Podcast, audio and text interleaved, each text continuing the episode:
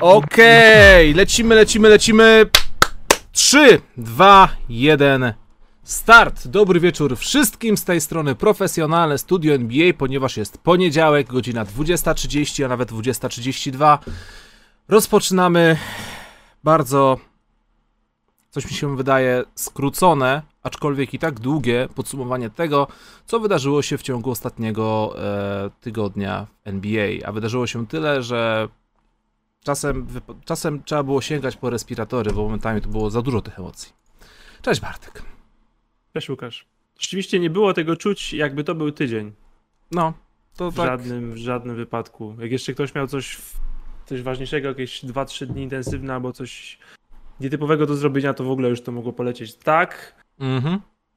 budzisz się i liga już nie jest tym samym, czym była wczoraj. E, Dobry wieczór! dobry wieczór. E, spisałem sobie jakby taką, zrobiłem sobie taką małą top listę. Znaczy ona nie jest mała, bo ten tydzień był szalony, ale zrobiłem taką top listę wszelkich takich najbardziej najbardziej istotnych wydarzeń, takich najbardziej szalonych wydarzeń, które wydarzyły się w lidze NBA i tych podpunktów jest tutaj 15 i myślałem, czy, żeby, czy by sobie na przykład ich nie zrobić właśnie, ponumerować od tej, która zrobiła na mnie największe wrażenie, bądź tej, która była najbardziej istotna, do tej, która była najmniej istotna i wydaje mi się, że to nie jest e, wykonalne. Bo załóżmy, że na przykład na, wykonalne. bo załóżmy, że na przykład na ostatnim 15 miejscu wrzucam kozak mecz Chrisa Middletona. 38 punktów, 10 zbiórek, 5 asyst i 5 przechwytów w zwycięskim meczu nad Brooklyn Nets. To jest ostatnie 15 miejsce i to i tak jest coś niesamowitego, bo to jest rekord kariery w playoffach Chrisa Middletona. Wiesz co chodzi? Prawdopodobnie nasze mózgi będą już tymi małpkami z memu, które będą tylko tymi, wiesz, talerzami uderzać o siebie. Dokładnie tak. Chris Middleton zagrałeś. Chris Middleton, brawo. Ale mamy kilka takich niespodziewanych brawo. Oczywiście. tydzień. Y, oczywiście, I, no, będzie ciekawie. Będzie się działo, no tak jak wszyscy tutaj piszecie, tak jak Łukasz mówi, tak jak ja mówię, dokładnie tak będzie, jak nam wam się wydaje, ale musimy łapkować w górę, ponieważ jest to ważne, ponieważ musi nas być jak najwięcej. Dokładnie Jeśli tak. mamy produkować, to. Eee, Słuchajcie, to jest, powtarzamy tak mantrę, mantrę co tydzień. Jak już tutaj jesteście, czy jesteście stałymi bywalcami, czy pojawicie się tutaj przez przypadek, zawsze na początku jest najbardziej istotne, żeby kliknąć tego kciuka w górę. To jest bardzo e, takie fajne wsparcie z waszej strony, a nam to pomaga wybić się wyżej na YouTubie, bo YouTube generalnie bardzo promuje streamy, które są łapkowane w górę od samego początku. Tak jakby YouTube zauważa, że jest zaangażowanie, więc warto gdzieś tam nas wyżej podrzucić. Bartek, jest, jest takie jedno wydarzenie z tego całego tygodnia, którego naprawdę, które naprawdę dałbyś na absolutny top tego, co się wydarzyło, tego, co się działo w tym tygodniu?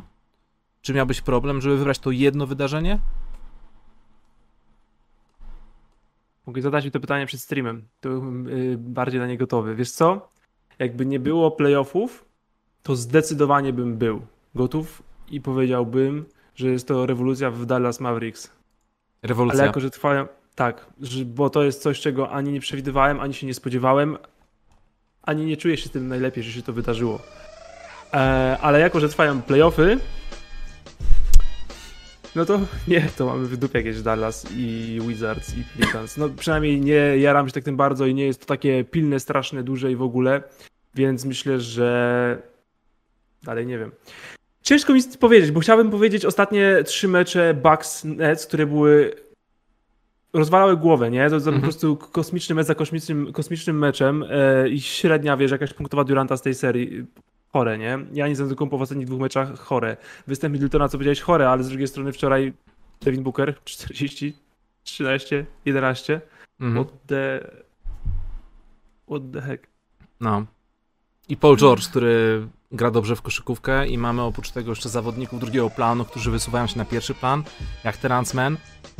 Sporo jutro nam się może rozpaść Philadelphia 76ers. Dokładnie tak. Jut- Jutro się może rozpaść całkowicie proces. To jest, powiem ci, że od rana śledzę wszystko, co się dzieje w internecie na temat Filadelfii. Jest mi, jest mi ich aż żal. Bo to jest ko- kolej- kolejne playoffy, które kończą się zdecydowanie poniżej oczekiwań, ale ten rok, ten sezon e, to już jest apogeum tego wszystkiego, bo przegrać z Atlantą Hawks, e, no nikt się to nie spodziewał, prawda? Ja obstawiłem Philadelphia 76ers z całkiem sporym e, jakby zapasem pewności. W sensie czułem się pewnie z tym, z tym wyborem, pewniej niż z kilkoma innymi. Mhm. I to też, ale właśnie wiesz, bo to też zawsze jest drugie, dwie strony medalu, nie? Prawda? Atlanta pisząca historię w ogóle od, od 94 roku, pierwszy finalista konferencji bez All-Stara w składzie. Tak. Wow. Co prawda, no Trey Young najpewniej jest All-Starem, ale, ale no nie został wybrany, więc wow, nie? Mhm bez y, all defensive zawodników, y, bez drugiego w sezonie najlepszego zawodnika, bo, bo DeAndre Hunter, kiedy ta drużyna jeszcze jakby nie kliknęła i Kapela nie grał tak dobrze i Bogdanowicz nie grał tak dobrze, e, a Huerter był kontuzjowany, to DeAndre Hunter był drugim najlepszym zawodnikiem tej, tej, tej drużyny przez długą część sezonu, mhm. bez All-Stara i tak dalej i wiesz, pokonali drużynę, pokonali drużynę, która miała gościa, który był drugi w głosowanie VP e, w składzie, nie? Byłego mhm. All-NBA zawodnika, e, dwóch z dziesięciu All-Defense, trzech z dziesięciu 10 all, all defense zawodników. Prawdopodobne, nie? Dobra, za chwilę będziemy lecieć po kolei, bo oczywiście dużo tego jest. Ja tylko wam y, może przedstawię tą top listę w miarę chronologicznie, tak żebyśmy wiedzieli, z czym mamy do czynienia i żebyśmy pamiętali nawet za dwie godziny, albo może nawet, na, może nawet i dwie i pół godziny, jak będzie ten stream jeszcze leciał, że na pewno wszystko poruszyliśmy. Więc uwaga, uwaga. W poniedziałek, najważniejsza rzecz, Philadelphia 76ers przegrywa wygrany mecz, tracą 18-punktowe prowadzenie. Już dzień później, bo we wtorek, odbywa się historyczny mecz Kevina Duranta, triple-double, 49 punktów, 17 zbiórek, 10 asyst oraz zwycięstwo Brooklyn Nets. Za długo jednak się tym nie nacieszyliśmy, ponieważ w środę od rana dostawaliśmy informację, że Kawhi Leonard ma najprawdopodobniej kontuzję ACL-a. Do tej pory jeszcze nie wiem dokładnie co. Stan Van Gundy już nie jest trenerem Pelicans. Scott Brooks już nie jest trenerem Wizards. LaMelo Ball zostaje Rookie of the Year. LeBron James pisze e, w, na Twitterze i wszędzie w social mediach, e, w, zwraca uwagę na problemy NBA z, ze zbyt szybkim powrotem do grania. Oprócz tego Chris Paul y, okazuje się, że jest zarażony COVID-em, więc przez protokół covidowy zostaje odsunięty z pierwszego meczu konferencji zachodniej, tego, który odbył się wczoraj. E, I 76ers ponownie tracą 26-punktowe prowadzenie, przegrywając z Atlanta Hawks. Przegrywają w meczu, przy którym y, prawdopodobieństwo zwycięstwa wynosiło 99,7%. I jesteśmy dopiero na środzie. Czy mam kontynuować dalej, Bartek? Ja mogę za, za, dać spoiler. Mhm. Jakbyś skończył tą listę, w tym momencie to bym powiedział, no nie wspomniałeś, że rozdano też nagrodę generalnego menadżera roku. Tak, ale to już było później, bo jestem dopiero, dopiero tak. na środzie jestem, dopiero jestem dwa jakbyś, dni od studia. Jakbyś przewinął to już do przyszłości, nie? Bo, bo ta lista ma 15 punktów, bo pokazywałeś mi ją i też mam ją zapisaną, też będę się tak na niej opierał i nie mhm. ma tam takich rzeczy, nie? To jest no, niesamowite. Rzeczywiście, bookmacherzy tu muszą rwać włosy z głowy, to myślę, że to nie są dobre playoffy dla nich. Mhm. Znaczy, bookmacherzy, dla nich chyba to są świetne playoffy. Pewniaczki nie wygrywają, a bookmacherzy zarabiają kasę wtedy, kiedy obstawiamy Lakers, na przykład. Wtedy bookmacherzy zarabiają pieniądze, kiedy obstawiamy Filadelfię. Ale z drugiej strony, wiesz, myślę, że dużo było mm, randomowych, wysokich wypłat. Możliwe. Ciekawe wiesz, właśnie, czy takie wartości odchylone e, mają znaczenie, czy w gruncie rzeczy właśnie niskie taka średnia y, ilość ogólnych porażek ma większe. To ciekawe, ale nie wiem tego. Wiesz co, wiesz co myślę, tak, że jeśli chodzi o bookmacherów, to chyba y, ten taki y, margines opłacalnego ryzyka, kiedy jakieś pojedyncze przypadki wygrywają ogromne pieniądze, bo obstawili niepewniaka, to jest kropla w morzu na zarobkach na pewniakach. Wiesz o co chodzi? 100 osób obstawi Lakers, dwie osoby obstawią Phoenix i te dwie osoby zarobią dużo, a na tych 98 osobach na w sensie na tych 100 osobach Buchmacher sobie zarobi swoje. Dobra, lecimy dalej. Y, w czwartek Rick Carlisle już nie jest trenerem Dallas Mavericks, Donnie Nelson już nie jest GM-em i generalnie w Dallas dzieje się naprawdę bardzo dużo brudnych rzeczy, bo sporządzono raport wykazujący, że jest tam jakiś gość, który e, no, że tak powiem, sieje ferment, ale ten kolega już chyba został w ogóle usunięty z jakiejś tam tej roli, Mark Cuban go zwolnił, czy coś tam takiego. Nie, zatrudnił... nie, Bulgaris jest wciąż jakby Bulgaris jest, okej. Okay. częścią organizacji. Hmm? Ale zatrudnił, jego, jego? zatrudnił Dirka Nowickiego, żeby z powrotem e, troszkę tam wprowadzić dobrego klimatu. No, dobry, dobry PR-owy ruch, nie? Oczywiście. Lecimy dalej. Kozak mecz Chrisa Middletona. 39 punktów Teransa Mena. E, wymiana Kemby Walkera za Ala Horforda i Mosesa Browna. No, nie, Brad Stevens nie czekał z tym do e, zakończenia playoffów. Dwukrotny awans Clippers z wyniku 0 do 2 i okazuje się, że Paul George e, umie wygrywać koszykówkę bez Kawhi Leonarda. Później mieliśmy totalnie hardkorowy mecz numer 7 Brooklyn Nets vs Milwaukee Bucks. E, pierwszy mecz z dogrywką od 15 lat, od 2006 roku więc też się ładnie działo i dosłownie zabrakło jednego rozmiaru buta mniej, żeby okazało się, że jednak to, jednak to inna drużyna się do, załapie do tych finałów. A później co? 40-punktowe triple-double Devina Bookera, porażka 76ers i prawdopodobnie, i prawdopodobnie rozpad całego procesu. Jeden tydzień NBA w pigułce. Bartek. Czyli co? Wszystko załatwione w sumie. No, kończymy, kończy, kończymy, studio, kończymy. No. Tak Pozdrawiamy Noin i fajnie, że padliście. Dobra, to jeszcze od siebie tylko dodam w ramach takiego szybkiego wtopu. Mam dla Was y, konkurs do wygrania wejściówki na mecz Koszkadry, a dokładnie chodzi o mecz y, Polska-Brazylia.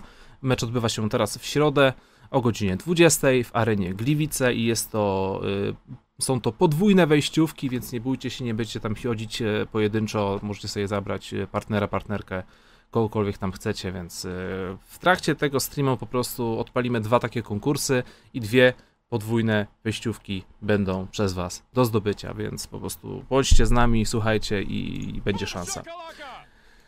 Dobra Bartek, może zaczniemy faktycznie od serii Philadelphia oraz Atlanta Hawks. Od poniedziałku odbyły się trzy mecze, przepraszam, cztery mecze, 4, 5, 6, 7. I w ciągu tych meczach, w ciągu tych meczów wydarzyło się naprawdę bardzo wiele. Mieliśmy kilku fajnych bohaterów, takich jak na przykład Lou Williams, niespodziewanie, okazało się, że wrócił do żywych. Mieliśmy kilku antybohaterów y, i tutaj na przód y, wychodzi Ben Simmons, który przed każdym, przed każdym meczem bądź po każdym meczu używał słowa mental. Nieważne, czy to było zwrot pozytywny czy negatywny, zawsze mówił, że wszystko leży w mentalu. Tylko, że mówił o tym mentalu, a później wychodził na boisko i ten mental nie istniał na tym boisku. Mamy Joela Embida, który grał jak mógł, ale przypominamy, że ma naderwaną łąkotkę, czy coś, czy tam zerwaną chrząstkę. No generalnie gra sobie na jednej nodze i były takie momenty w trakcie meczów, gdzie widać było, że chociażby ma problem, żeby zwykłego lejapa wykonać, no ale wiadomo, że na adrenalinie, na rekach przeciwbólowych można wiele zrobić. Tylko, że co z tego... Było widać, że słabił w trakcie meczów. Końcówki nie miał tak, tak dobrych jak końcówek, jak początków. No, tak. I statystycznie Joel Embiid grał naprawdę przekozacko, ale właśnie łamał się pod koniec, jak na przykład e, w którym to było meczu, w szóstym bodajże, kiedy, nie, czy tam w, pi e, w, piątym, kiedy Joel Embiid spudłował dwa kluczowe rzuty wolne pod koniec spotkania, no i poza tym tracił masę piłek, prawie pięć strat na mecz. Więc to, to, to jest jedyna rzecz, którą można byłoby tutaj narzekać, że właśnie przez, wydaje mi się, że to głównie przez te kontuzje mm, po prostu sobie nie dawał radę, ale, ale jak zobaczymy na jego statystyki z całej serii, no to kurczę, no 30,5 punkta, 13 zbiórek, 2 bloki na 47% z gry. Joel przyznał się dzisiaj e, po zakończeniu tej serii, że przeprasza wszystkich fanów Filadelfii i całą Filadelfię za to, że po raz kolejny zawiódł, trzeba zabrać się do roboty. Ale ja nie jestem tego taki pewny, czy on aż tak bardzo zawiódł jeśli mam tutaj szukać winowajców, to nawet tym winowajcą nawet nie jest Ben Simmons. Wiadomo, że po części jest, ale większym winowajcą jest Doc Rivers i wydaje mi się, Bartek, że musimy wrócić do rozmowy sprzed... Yy, yy, Bartek, czy ty się zaciąłeś? Tak, Bartka nie ma. Jestem. Okej, okay. już jesteś, już jesteś, okej. Okay. Już, jestem, jestem, już no. się zastanawiałem o co chodzi. Ale słyszałeś, co mówiłem cały czas. W grubsze tak, no. Tak, i wydaje mi się, że największym tutaj winowajcą powinien być Doc Rivers, który ładnie to ujął Josh Smith, ex-zawodnik NBA w prześmiewczych filmikach, które właśnie dzisiaj puścił do sieci. Doc Rivers nie potrafi adap adaptować się do adaptować się i wprowadzać zmian, kiedy coś idzie nie po jego myśli. I to jest, to jest to... szkopuł. I, to, I wracamy do rozmowy, którą przeprowadziliśmy dwa czy trzy miesiące temu, kiedy pytałeś się mnie, czy Doc Rivers jest przynajmniej w top ten e, trenerów w lidze NBA. Wydaje mi się, że po tej serii z Atlantą, serii, która według mnie powinna była się skończyć w pięciu, maksymalnie sześciu meczach na, e, na korzyść Filadelfii, no było to w całości udowodnione, że no, Rivers sobie nie poradził. To jest pytanie, na które odpowiedzieliśmy sobie z 5 lat temu, że Rivers nie jest top 10 trenerem NBA, jakkolwiek by tego niektórzy nie chcieli e, lub chcieli. No i mhm. tak, oczywiście, że e, ponosi bardzo dużo winy w ten sposób właśnie, że tak jak wspomniałeś, Simons mówił o mentalu, ale nie każdy ma taką możliwość, żeby odblokować się samemu, nie?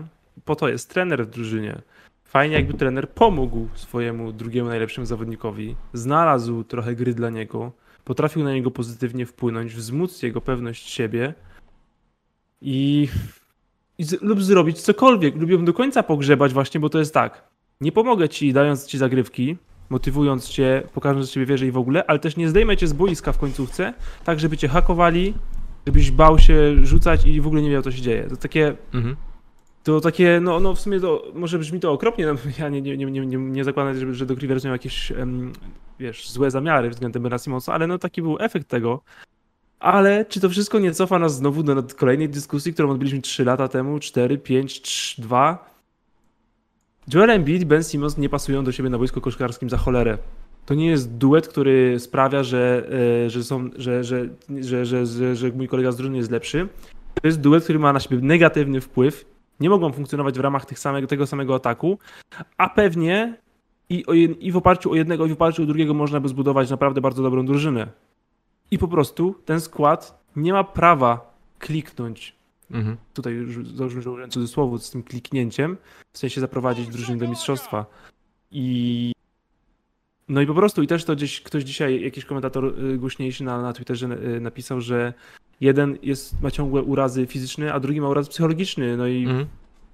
tak czy tak, wszystko wydaje się, że zmierza do punktu, w którym Sixers będą pod ścianą i po prostu trzeba będzie usiąść w biurze i podjąć decyzję, na którego stawiamy, a którego się pozbywamy, bo krzywdzą obojgu, w sensie psują karierę jednemu i drugiemu, bo, bo to nie jest dobre ani dla ich rozwoju, ani dla, najwyraźniej jak widać też po kilku wynikach, nie jest to dobre dla organizacji po prostu.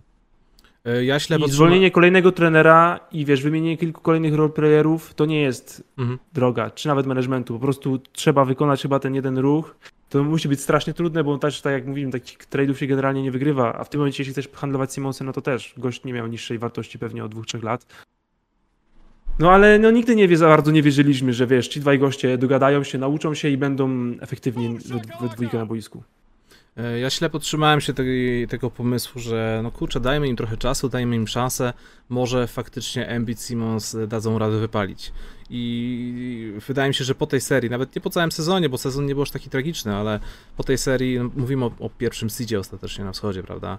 E, Po tej serii e, ja już tam nie, nie widzę tego pomysłu. Myślałem, że może nowy trener w postaci Duke'a Riversa będzie w stanie coś zmienić. E, No, no nic z tego. Ben Simmons jest zawodnikiem, który potrzebuje przestrzeni pod e, koszem. Ben Simmons jest zawodnikiem, który ma napędzać e, dobrą grę w kontrataku, ma grać w stylu, nie wiem, drive and kick, wstawić Bena Simmonsa w miejsce LeBrona Jamesa w, chociażby w Cavsach 2016, to to by przynajmniej pykło jakoś, nie? E, A tutaj To jest mogło być finał konferencji. To może być drużyna na finał konferencji. Tak, i właśnie coś- 5-0, coś 4 takiego to strzelców plus Simons na piłce. Wiesz, na przykład LeBron James wielokrotnie powiedział, mówił, że uwielbia grę Bena Simonsa i nawet mógłby chcieć z nim grać w innej drużynie, ale nawet jeśli to się wydarzy, to myślisz, że to ma szansę się udać? Dwóch takich zawodników obok siebie? No nie, bo nawet tutaj już czego jeden, wiesz, Embiid w miarę rzuca i już pokazały. No oni tak nie pasują, jak właściwie mogą gwiazdy dwie do siebie nie, nie pasować.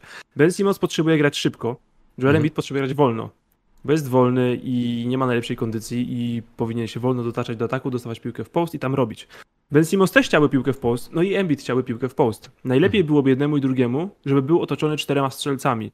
Ben Simmons może być po prostu otoczony czterema strzelcami. y, Embiid najlepiej jakby z jakimiś strzelcami z pewnym elementem playmakingu, bo te jego straty to, to też nie jest, y, wiesz, problem tylko tej serii. Z tej jego Mhm. straty to jest problem od początku jego kariery. Eee, I po prostu obaj potrzebują ataku pod siebie i żaden nie może uzupełniać braków drugiego, ponieważ najlepszym, co może być obok nich w ataku, obok jednego i drugiego, to jest spacing.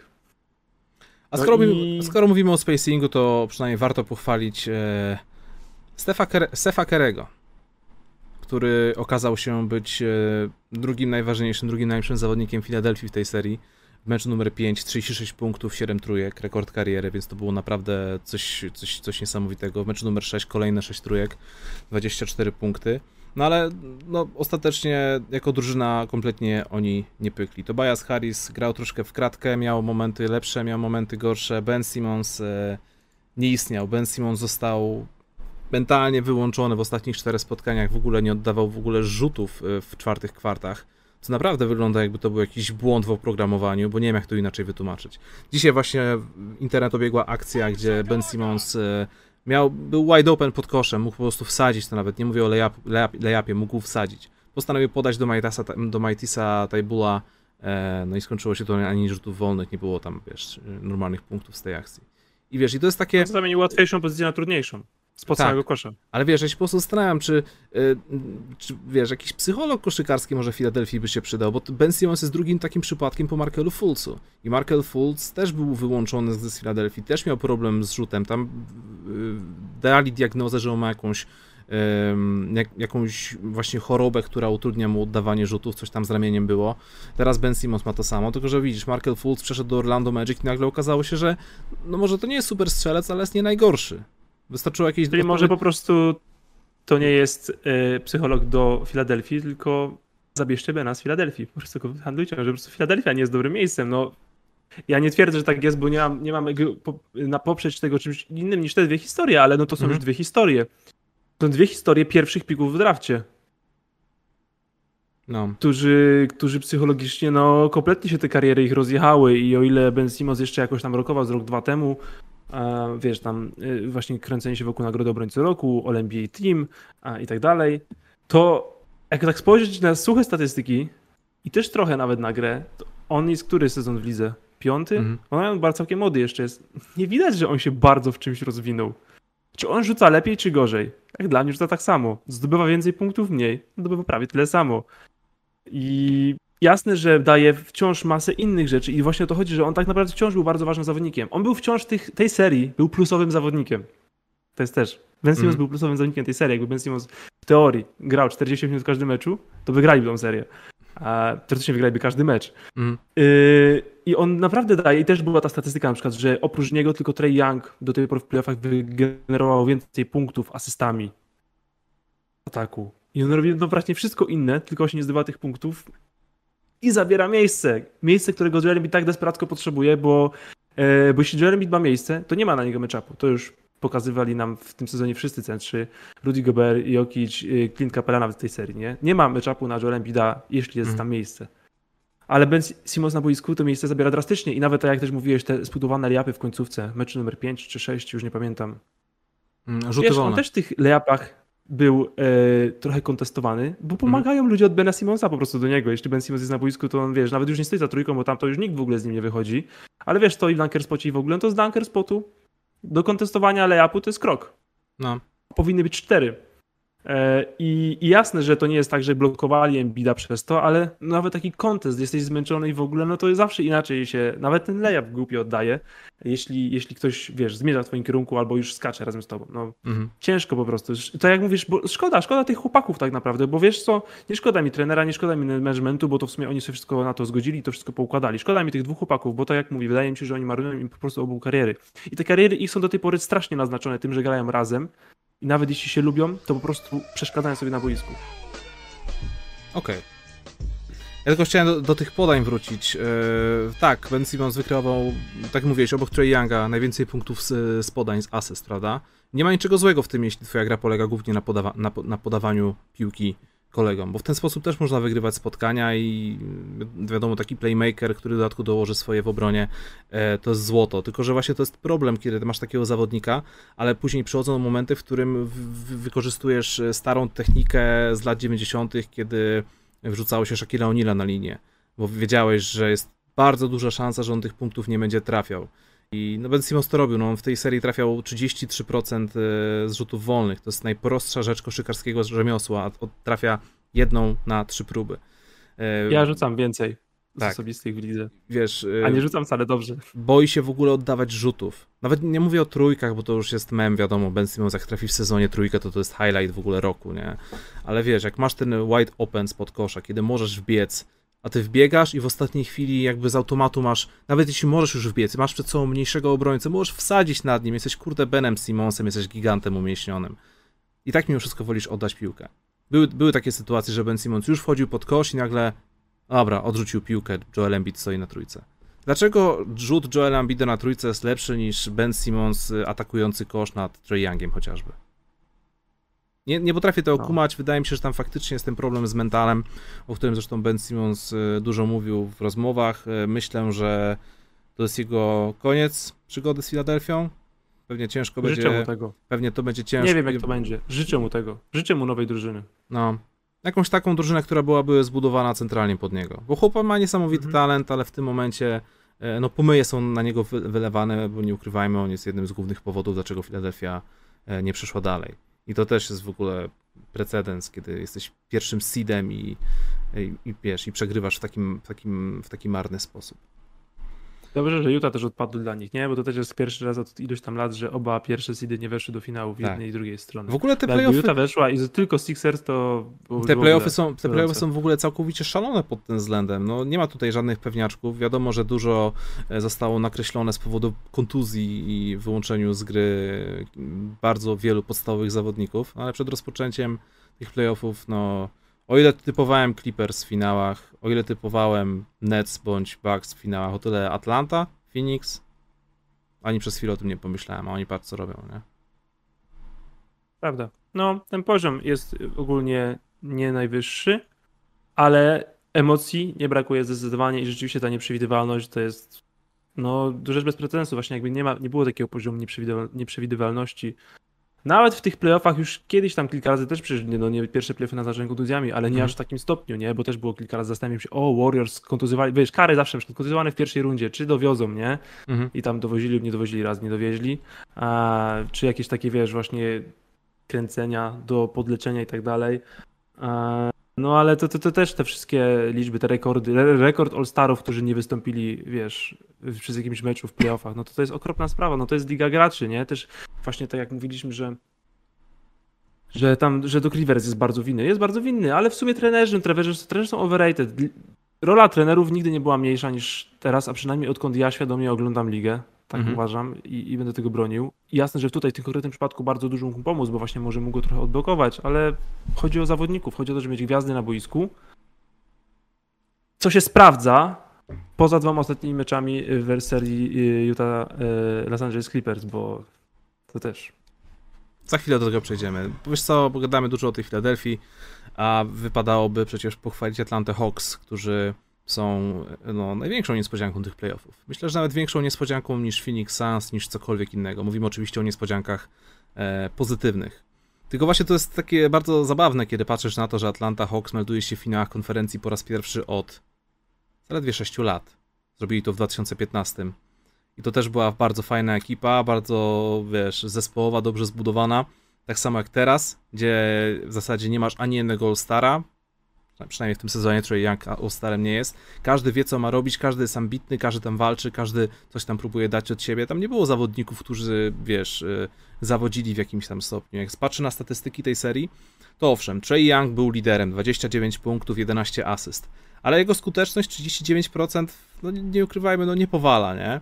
I ta, ta, ta drużyna by nie przeszła, z, y, Trey by jej nie zawiózł na plecach, gdyby nie to, że aż sześciu zawodników łącznie zdobywało dwucyfrową liczbę punktów. Taki John Collins zdobywał 15 punktów, 10 zbiórek, był przecież Kevin Herter i, i cała reszta, wiesz, to jest naprawdę ekipa, drużyna przez duże D. To, to jest właśnie zespołowa koszykówka, bo mam bardzo podobny styl do tego, co prezentowali 6 lat temu, jeszcze z ekipą właśnie tam Paul Millsap, Kyle Korver, e, Damar Carroll, nie pamiętam dokładnie, kto tam grał, ale tak mi się to tak Jeff mi się, tak mi się Al kojarzy. Horford. Jeff, Jeff i Al Horford. Al, al, al All-Star Horford. Więc ogromny props dla Atlanty, bo najwidoczniej lepiej im idzie budowanie drużyn i nie muszą wchodzić w długotrwały etap procesów, e, w, którym, w których draftujesz takich zawodników jak Markel Fultz, Jalil Okafor oraz e, Ben Simmons. Joel Embiid. Gość też, też wydraftowany. No, porąbane.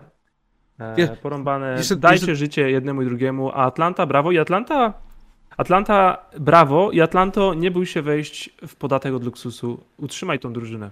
A pamiętam Twoi- jak przed sezonem, tak wszyscy, znaczy wszyscy, no ja, ja mówiłem, tak chyba ty też tak, yy, miałeś podobne zdanie, że ta Atlanta to jest takie, że ciężko ocenić. To może być super, a może, a może być flop totalny. A tu No. pyk jak wyszło. Ale wszystko zasługa Nate'a Macmillana. Oj, oj, oj. No co, stary, co ty? Nate Oj. McMillan Na pewno widziałeś tą statystykę. No widziałem, no tak, ale to jest, wiesz, to było to takie zwolnienie, wiesz, to, to już dzieje też któryś raz. Management w niektórych klubach naprawdę nie jest głupi, na przykład management Atlanty nie jest głupi. Mm. Jakby się wrócić do tego momentu sezonu, w którym zwolnili poprzedniego trenera i zatrudnili Macmillana, to było tak, że oni mieli ciężki terminarz, skończył się, Zwalniamy trenera, mamy sześć przebanalnych meczów. Jakiś wiesz, Cleveland, y, Detroit i w ogóle u siebie i tak dalej. Żeby szybko weszli na fajne, o 6-0, zarąbiście, drużyna jest na fali wznoszącej. I potem jakby już na tej fali jakby ten też rozwój był, wrócili zawodnicy, którzy byli kontuzowani. Bogdanowicz przecież bardzo długo nie grał mm. i no nie tylko, bo tam kilka osób miało różne problemy zdrowotne i nagle, o Jezu, ta drużyna, a ta drużyna była tam cały czas, tylko po prostu nie była zdrowa wcześniej i tak dalej. Ale to jest tak jak mówię, to jest bardzo, bardzo mądry ruch managementu, żeby zwolnić trenera w dobrym momencie, dać drugiemu bardzo dobry start. Też jasne, pewien powiew świeżości do szatni, nie? Że, mhm. żeby chłopaki uwierzyli, że jest nowy trener, jest 6-0, wiesz, ktoś wraca do zdrowia, możemy to zrobić rzeczywiście, nie? I robią to i oby przedłużali, oby przedłużali Huntera, Treja, Huertera, utrzymywali kapelę Bogdanowicza i moim zdaniem wciąż, bo tak też sprawdzałem troszkę, oni mają wciąż swoje piki, mają kontra Galinariego, który wydaje mi się, że Galinari nie jest im niezbędny. Mhm. Mogą się nawet jeszcze wzmocnić, jeśli dobrze to, jeśli dobrze to rozegrają. Pik 2 kontra Galinariego, całkiem wysoki. Tam jakieś, wiesz, zapychacze w stylu Tonego Snella. Ta drużyna może być lepsza, a znaczy będzie lepsza, jeśli utrzymają po prostu młodzi zawodnicy, będą lepsi, nie? Bo połowa ich takiego trzonu jest bardzo, bardzo młoda. Więc yy, brawo i też to, się, też to miało odzwierciedlenie w głosowaniu na, na Executive of the Year, bo mm. Travis Schenk był chyba trzeci lub czwarty. Świetna robota, naprawdę. To, jak obrócił tą organizację, nawet z tymi właśnie, no, takimi żarcikami, jak mówisz, że Atlanta latem nie wie co robić, więc bierze wszystkich spłaciło się to elegancko. Tak jak mówisz, 6 lat, przebudowa kompletna, finał konferencji, prawa Atlanta. Tak jest. Dobrze. Ale nie sądzisz, że ten mecz siódmy Atlanta-Filadelfii to nie była to fajna koszykówka? Nie uważasz, że Wiesz po prostu... Co? Stary, jak patrzę na, na, to, że ich lider trafił 5 rzutów na...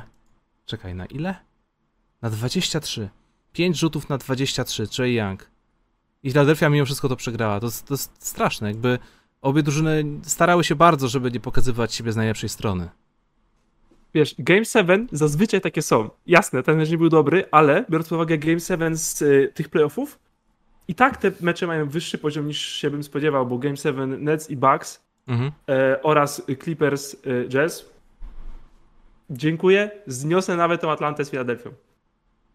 Okay. Dobrze jest, naprawdę te mecze numer 7 stoją na wyższym poziomie zazwyczaj, bo ogólnie to ja, ja może, może mam już trochę zaburzone jest to przez to, że ten liga tak szybko się zmienia.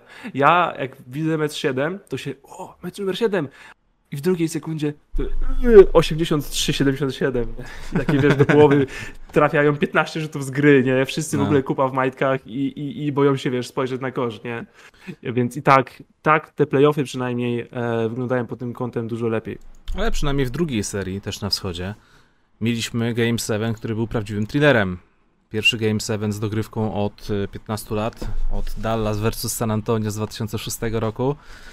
E, o tym właśnie może, możemy sobie w ogóle teraz przeskoczyć właśnie do serii Brooklyn Nets oraz Milwaukee Bucks. I teraz możemy modlić się do wielkiego pana Kevina Duranta, który zagrał mecz życia. To jest naprawdę, ja się nie mogę na, nadziwić, nie mogę się wręcz nacieszyć i nadziwić tym, e, jak bardzo Kevin Durant wygląda lepiej po kontuzji zerwania Achillesa niż kiedykolwiek. Z reguły zawodnicy po Achillesie są o wiele, wiele gorsi, ewentualnie coś tam adaptują się, są mniej mobilni w ogóle, a tutaj Kevin Durant... Nie po 30. Tak, no, no, i ten Kevin Durant jakoś tak nie widać po nim, żeby e, jakoś strasznie mu to przeszkadzało w grze. Mecz numer 5. Kevin Durant 49 punktów, 17 zbiórek, 10 asyst, 3 bloki i 2 przechwyty. Zwycięstwo e, Brooklyn Nets, jeszcze Jeff Green z ławki 27 punktów, oddał 8 trójek, trafił 7 z nich, więc panowie wprowadzili swojego ducha Seattle Supersonics ze sobą i pogrążyli Milwaukee Bucks. To był naprawdę, to, to był chyba najbardziej dominujący, najbardziej niesamowity indywidualny występ e, jakiegokolwiek zawodnika w tych playoffach. I jeśli ktoś widział to na żywo, to mógłbyś śmiało uwierzyć, że Kevin Durant na ten moment to jest najlepszy koszykarz na planecie. Ale ma za duże stopy. Mówimy o meczu numer 5. Póki co. Mecz numer 5. Y, dla mnie to był chyba. Oj, ja. Pierwszy lub drugi występ tych playoffów. Kawhi Leonard z Dallas. Mhm. Ten jeden mecz. Ten super skuteczny mecz. Tak? Mm. Tak, bo to zależy po prostu jaki może styl bardziej lubisz, nie? Czy, Mhm. czy bardziej e, robotycznego Kawaja, czy wężowatego Duranta, bo to też są takie typowe style koszkówki jednego i drugiego, nie? A to może się tutaj kłócić, ale zdecydowanie dwa najlepsze występy tych playoffów. E, Kevin Durant zdobył 20 punktów w samej czwartej kwarcie, a ta trójka, którą oddał na 50 sekund przed zakończeniem meczu, to jest prawie, to, to, To taka chi- double clutch. tak, to, to był jest cheat tak, no, To był cheat tak code. Ja na to patrzyłem, jak to, do przodu, jak, jak druga do tyłu, double clutch i No. to jeszcze była sekunda, była chyba na zegarze. No, To No, była taka trójka, jak nie wiem, jak Lillard trafiał nad Austynem Riversem w pierwszej, e, w pierwszej rundzie. To było właśnie coś w tym stylu.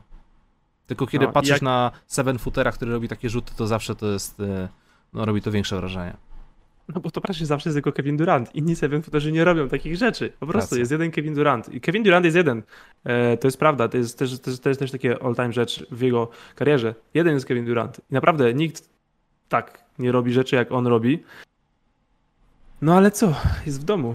Wiesz, inaczej byś- byśmy to pamiętali, gdyby, wiesz, jakby tak jak, jak Kawhi Game Winner Sixers, nie? Mhm. E, myślę, że nie byłby tak bardzo. Nie grzalibyśmy się tak bardzo nie do teraz, gdyby nie wygrali wtedy. A teraz. Kurczę, ale to jest niesamowite. Jeśli Bucks wygrają tytuł. Wiesz, myślę, że KD ma na tyle psychikę, przynajmniej powinien, ale wiesz, na przykład kibice zwykli gdzieś siedzą w kanapie Nets i gdyby Kevin Durant miał rozmiar mniejszy buta, to moglibyśmy być my. Wiesz, no, wiadomo, że to jest takie gdybanie, takie rzeczy generalnie nie mają najmniejszego sensu, ale faktycznie to nie jest tak, że o Boże, on był blisko trafić rzut. On był blisko trafienia tego rzutu, czy nie wiem, oddał rzut e, dwie dziesiąte sekundy po. Nie, to był perfekcyjny, idealny rzut. Kevin Durant, Kevin Durant w oddawaniu tego, po, podczas oddawania tego rzutu, on był pewny, że to jest trójka. Tam już było zwycięstwo, tam już było świętowanie, wiesz o co chodzi. A tu nagle się okazuje, że nadepnął na linię i to, wiesz, nie, że pół buta, tylko dosłownie, wiesz, dużym palcem u stopy. Więc dlatego to jest takie, takie straszne. No ale historia NBA pokazuje, że czasem właśnie takie drobne rzeczy decydują o wszystkim. Chociażby przypomnijmy e, trzy odbicia od obręczy Kawhi Leonarda nad e, procesem w Filadelfii. Nie no, Kevin jakby, Durant... Kev- jakby Ray Allen miał rozmiar buta Kevina Duranta, to inaczej byśmy pamiętali ich historię Miami Heat i San Antonio Spurs. Dokładnie, dokładnie. Nie no, dla mnie po prostu ten występ to było coś niesamowitego. Ja tego meczu akurat nie widziałem na żywo, zobaczyłem sobie dopiero go później, ale wszedłem O, zrób to- rano... A, widziałeś później, dobrze. Tak, wszedłem- mniej, wszedłem- już wszedłem na wakacje obejrzał. Nie, wszedłem na Twittera, wszedłem sobie na statystyki i patrzę na to, nie wierzę. Nie wierzę, co on zrobił. To jest ten moment, że właśnie mamy Kevina Duranta, który ma statement game, że musi teraz udowodnić, że on jest najlepszy, że on poprowadzi swoją drużynę i nie, że on był zawsze tym zawodnikiem, bo on wygrywał, bo miał obok siebie samych super zawodników. Wcześniej Westbrooka, później Stefana, Kleja i w ogóle znowu poszedł do drużyny pełnej gwiazd. Tylko, że nagle ta drużyna pełna gwiazd się rozsypała. Kyrie Irving jest połamany, James Harden owszem wrócił na to spotkanie, bo przypominamy, że on zagrał tylko w pierwszej minucie pierwszego meczu, a później sobie naciągnął tam coś. E, I też można byłoby pochwalić Jamesa Hardena za odwagę do powrotu, chociaż trzeba przyznać, że e, pomógł bardziej swoją prezencją, a nie efektywnością, prawda? Ale zagrał 46 minut w tym meczu 5? Bardzo, bardzo chciał pomóc. Właśnie. Kontuzjowany. On tak właśnie kontuzjowany. I on tak mecz właśnie- numer 7 też był kontuzjowany. On był do końca tej serii, po prostu grał kontuzjowany. Tak, i dobrze, że mu się w sumie tam nic nie pogłębiło, bo to wiadomo, równie, różnie mogło się wydarzyć. Antony Davis y, w serii z Phoenix e, po kontuzji wszedł tylko na chwilę i to były te minuty, o których lepiej można byłoby zapomnieć. James Harden owszem był nieskuteczny, ale przynajmniej pomagał i w obronie, robił przechwyty na tej jednej nodze, e, rozdawał piłki, w ataku po prostu ściągał uwagę obrońców, bo nawet jeśli jesteś Jamesem Hardenem na jednej nodze, to wciąż, kurde, jesteś Jamesem, Jamesem Hardenem więc, więc zawsze trzeba kryć takiego zawodnika. Ale podobał mi się je- jego cytat właśnie przed tym meczem numer 5, przed, przed tym meczem numer 5. On po prostu powiedział coś takiego, że a, wstałem i znałem, wiecie co, w sumie spróbujmy. Tak wiesz, totalnie na luzie. James Jak- Harden, Jak zerwę, to, jak zerwę, to zerwę, zobaczymy. Le Legacy Jamesa Hardena. Legacy Jamesa. Jest właśnie tak, on też tak podchodził chyba trochę w Houston. A, przegraliśmy. Trochę tak. A tu, a, wygraliśmy. To git. Nic mi się stało. Chillera. Stało się.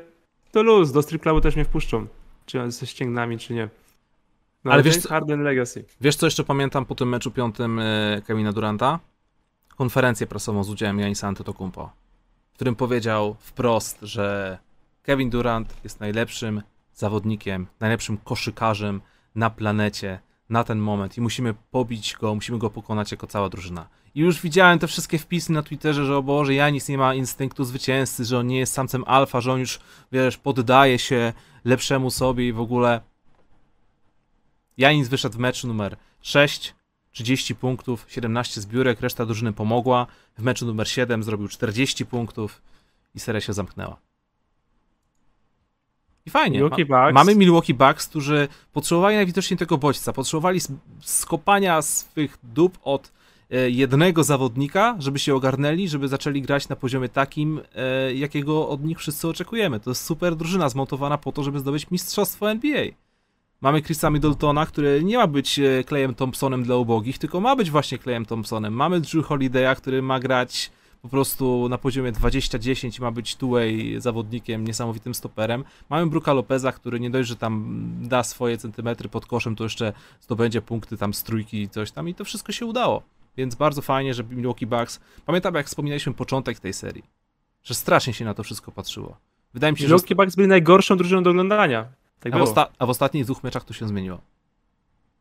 Zmienili to, tak, właśnie o to chodzi. To jest, y, jak ostatnim, na ostatnim studium mówiliśmy, że, że Atlanta musi znaleźć coś, czego jeszcze nie znalazła, Mhm. żeby, żeby utrzymać się na powierzchni i zrobili to, to o ile w Bucks nawet nie pokładaliśmy chyba nawet takich nadziei, a oni też znaleźli coś, czego nie było, bo te pierwsze trzy mecze w ich wykonaniu, nawet mimo tego jednego zwycięstwa, no to było, to było krwawienie z oczu, to była taka ciężka pierwsza runda, tak to wyglądało.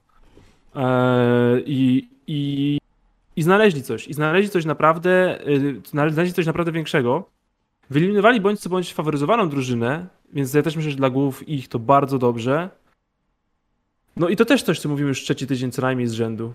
Mhm. Tytuł jest do zrobienia. Każdy może go zrobić. To nie jest tak, że właśnie przyjdą ci zaraz, wiesz, zdrowi Lakers, zdrowi Warriors przed lat, jakiś Miami Heat, sam Natomiast Spurs The Beautiful Game. Nie, nie, tam wyjdzie ci 38-letni Chris Paul, wyjdzie ci Kawhi Leonard na jednej nodze lub nie wyjdzie w ogóle, a tu ci wychodzi Trey Young, który nie został wybrany do meczu All-Star w tym, w tym sezonie. I kurczę, no kiedy jak nie teraz? O. To jest idealny rok na przełamanie się. I jeśli naprawdę, naprawdę, e, naprawdę Janis chce budować wielkie legacy w Milwaukee i uratować ligę, uratować ligę małych rynków, ligę, w której są małe rynki i coś znaczą, to to jest właśnie ten sezon. Właśnie było to bardzo fajne, że zaledwie chwilę po, po odpadnięciu Utah Jazz, czyli też bądź co bądź drużyny z małego rynku, Rudy Gobert pochwalił, e, pogratulował Janisowi awansu. Że to było takie, wiesz, no fajnie, że te drużyny z małych rynków w jakiś tam sposób się tam wspierają, a nie, że NBA jest Rudy zdominowane Gobert przez... Rudy Przez Gobert to niech zejdzie do piwnicy, do siłowni, prywatnej sali gimnastycznej, weźmie tam jakiegoś trenera, którym powie Rudy Gobert, musisz się nauczyć tej rzeczy w ataku. Jednej. Niech wybierze jedną rzecz, żeby umiał jedną rzecz umiał robić w ataku i Okej. niech trzy miesiące nie robi nic innego. Jedną rzecz. Jedną. I ja nie mówię, która to ma być. Nie mówię, że jest jakaś jedna uniwersalna solucja. Niech zrobi, nie- niech jednej rzeczy się nauczy. Rzucać, kozłować lub podawać lub postować. Cokolwiek. Jedną rzecz niech się nauczy i niech będzie e, przydatnym zawodnikiem na boisku w playoffach, a nie problemem. Za chwilę o Utah Jazz e, porozmawiamy. E, jeszcze kończąc temat Milwaukee-Brooklynu. E, awans Milwaukee najprawdopodobniej sprawił, że Mike Budenholzer nie straci pracy. Kurde, O. i oby to się nie wydarzyło. Ja chcę, żeby, znaczy chcę. Wiesz co, wiesz co się powinno wydarzyć? Dawaj, znaczy, powiedz powinno, mi. Może się wydarzyć. Milwaukee Bucks wygrywają tytuł i tego samego dnia Mike Budenholzer traci pracę. Kropka. Po tym meczu numer Dwayne, 3, Dwayne Casey vibes. Tak, jak, jak, jak, jak e, tylko że my, załóżmy, że wy, może być może wygra tytuł w tym roku. To tak Okej. jak, jak jest ta historyjka, jak Danny Ainge mówił tam, że o, tam wiesz, jak był draft z Jasonem Tatumem i że e, tam były, wiesz, ten trade był z Filadelfią, jacyś tam różni zawodnicy, Lonzo Ball, Fultz, nie wiadomo co i miał taką notatkę, którą codziennie właśnie przeglądał. Jason Tatum no matter what. I to powinien mieć razem z Bucks napisane po meczu numer 3, zwolnić cholera Mike'a Budenholzera, choćby nie wiem co się w tym sezonie wydarzyło do końca i to się powinno wydarzyć. Powinni otrzymać tytuł, pomachać i, i w tym momencie powinien ktoś podejść i wręczyć wypowiedzenie, no dobra, może nie tak okropny sposób. Mike Budenholzer powinien stracić pracę po tym sezonie. Nawet jeśli wygrałem tytuł. Straszne to jest, co mówisz. Straszne, ale tak uważam, naprawdę. No, no ten trener po prostu to jest to, to Doc Rivers. Chłop się nie może adaptować, no za cholerę. Stracił tego Di Vincenzo i tą drużynę praktycznie położył. Mhm. I też, kurczę, te kontuzje, mm, wiesz, to po tych dwóch meczach to wyglądało jak sweep. Przepraszam bardzo, tak było. Jasne, że pewnie wygraliby, jakim, może coś by się ogarnęli, wiesz. Chris Middleton może miałby ten super mecz niezależnie od okoliczności, Mhm. ale wiesz, granet się posypała i to wciąż zajęło im dwa albo trzy mecze, żeby znaleźć to, co znaleźli w szóstym, siódmym meczu. Naprawdę. Yy, Ten człowiek musi stracić pracę. To nie jest trener na mistrzowską drużynę po prostu. Może on być perfekcyjnym asystentem, może być świetnym wychowawcą młodzieży, może być dobrym trenerem do przebudowy lub średniaka w playoffach. Nie powinien yy, prowadzić drużyny, która, której celem jest mistrzostwo, takim realnym. Czy zamykamy temat Milwaukee Bucks, Brooklyn Nets, czy, jeszcze- czy jeszcze chcesz coś powiedzieć?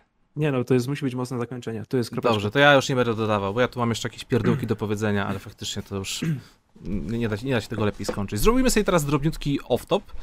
Mianowicie na ten moment w grze pozostała Atlanta, Milwaukee, Los Angeles Clippers oraz Phoenix Suns. Żadna z tych drużyn nie zdobyła pierścienia e, Mistrzostwa NBA od czasu połączenia ligi NBA oraz ABA od roku 77 i takie postacie jak Chris Paul, Giannis Antetokounmpo, Paul George czy Trey Young mają szansę, stoją przed szansą, przed szansą zdobycia pierwszego pierścienia e, w całej swojej karierze. I tutaj mam do Was, moi drodzy, pytanie. Kto pierwszy napisze e, na czacie, na tym streamie, poprawną odpowiedź, zgarnia podwójną wejściówkę na mecz koszkadry teraz w środę, Polska-Brazylia 23 czerwca na arenie Gliwice i są to te bardzo fajne wejściówki, które kosztują tam bodajże 149 zł e, za jeden bilet, więc, więc konkretnie sobie tam PZ kosz policzył. Pytanie brzmi,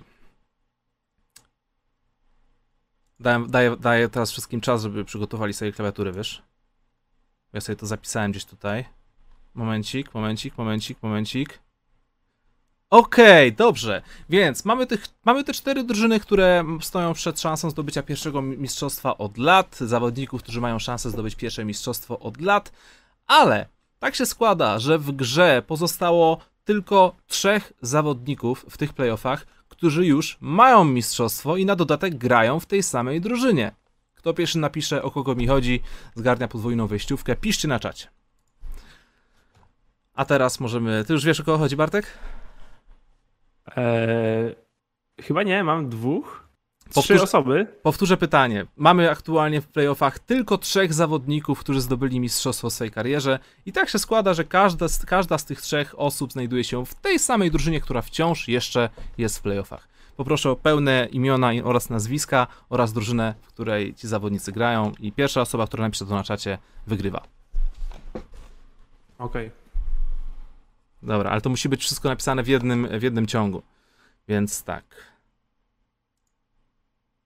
Teraz dalej. Ale się dzieje, ale się dzieje, okej. Skraszowałeś czat. Skraszowałem czat, dokładnie.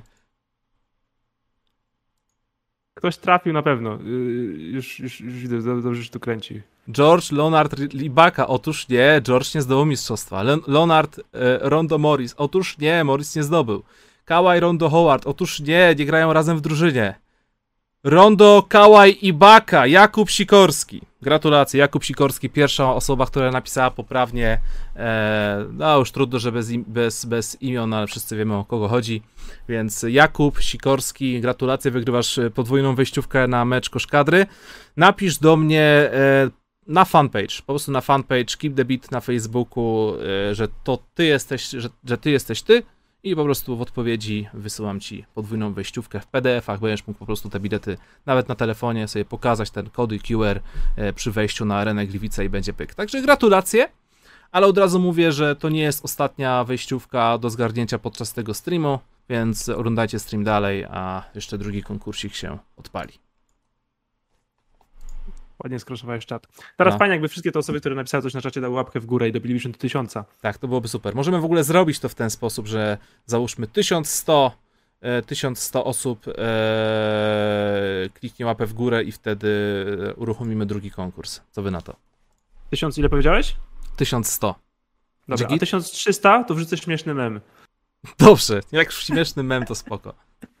1100 łapek w górę, jeszcze jeden konkurs z biletami, 1300 łapek w górę, śmieszny mem. Okej, czekaj, jeszcze, tylko, jeszcze raz przewijam sobie stream, żeby przypadkiem tutaj, e, mam nadzieję, że mi się tutaj nie pomyliło, tutaj same pojedyncze wpisy, drużyny, pojedyncze nazwiska.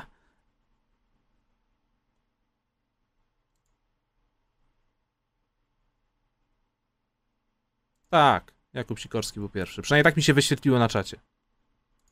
Dobra, przechodzimy do kolejnej e, drużyny. Kolejnej serii w zasadzie. E, przypominamy o tym, że wszystkie donaty, oczywiście, które nam tutaj wysyłacie, na wszystkie będziemy oczywiście odpowiadać w odpowiednim momencie tego streamu, bardziej w drugiej połowie. Na ten moment sobie jeszcze lecimy te rundy, e, z, z, w sensie mm, serię z drugiej rundy. E, kącik typerski, no i oczywiście też będzie. Philadelphia Musi być ogar... kącik typerski. Musi być. tak My- ciężki My dla ten, mnie. my ten kącik typerski sobie generalnie zrobimy chyba w ten sposób, bo dzisiaj nie ma żadnego meczu, e, że będziemy typować e, konkretnych zwycięzców oraz wyniki serii finałów. Co ty na to? Ja już się pomyliłem, jeśli chodzi o e, serię Suns Clippers, więc... Okej. Znaczy, mój typ jest wciąż realny, ale mm, opierał się na tym, że Clippers wygrałem pierwszy mecz. Jak coś to nie wygrał. Nie wygrali. Okej. Ja pomyślałem sobie w głowie, ja całą serię zaplanowałem w głowie i, i zawalili mi pierwszy mecz. Clippers mieli wygrać pierwszy mecz, trzeci, czwarty i siódmy. Szósty, przepraszam, nie siódmy. Siódmego nie wygrałem.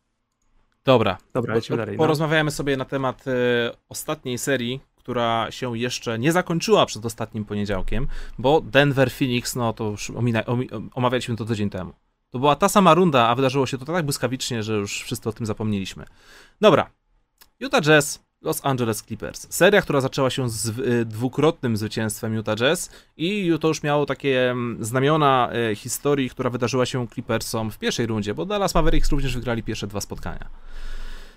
I zaczęło być nieciekawie, kiedy pojawiła się już e, sytu... e, m, Bo czekaj, czwarty mecz wygrali Clippersi, było 2 do 2 i po czwartym meczu okazało się, że Kawhi Leonard już nie zagra z powodu kontuzji ACL-a. Więc mecz numer 5 był kluczowy. No z reguły tak jest, że kto wygrywa mecz numer 5, wygrywa całe serię. E, Tak, tak, tak, tak wskazują takie ogólne statystyki z całej historii playoff. Ponad 70%, czy tam 80% nawet, więc tak. I w meczu numer 5 to, był, to, mia, to miał być mecz, który miał jakby pokazać, czy Paul George ma jaja, czy jest tym zawodnikiem, który jest w stanie pociągnąć e, całą drużynę, zagrać kosmiczny mecz, zagrać na poziomie lidera, czy będą kolejne memy playoff P z rana, kiedy się zalogujesz na Twitterka.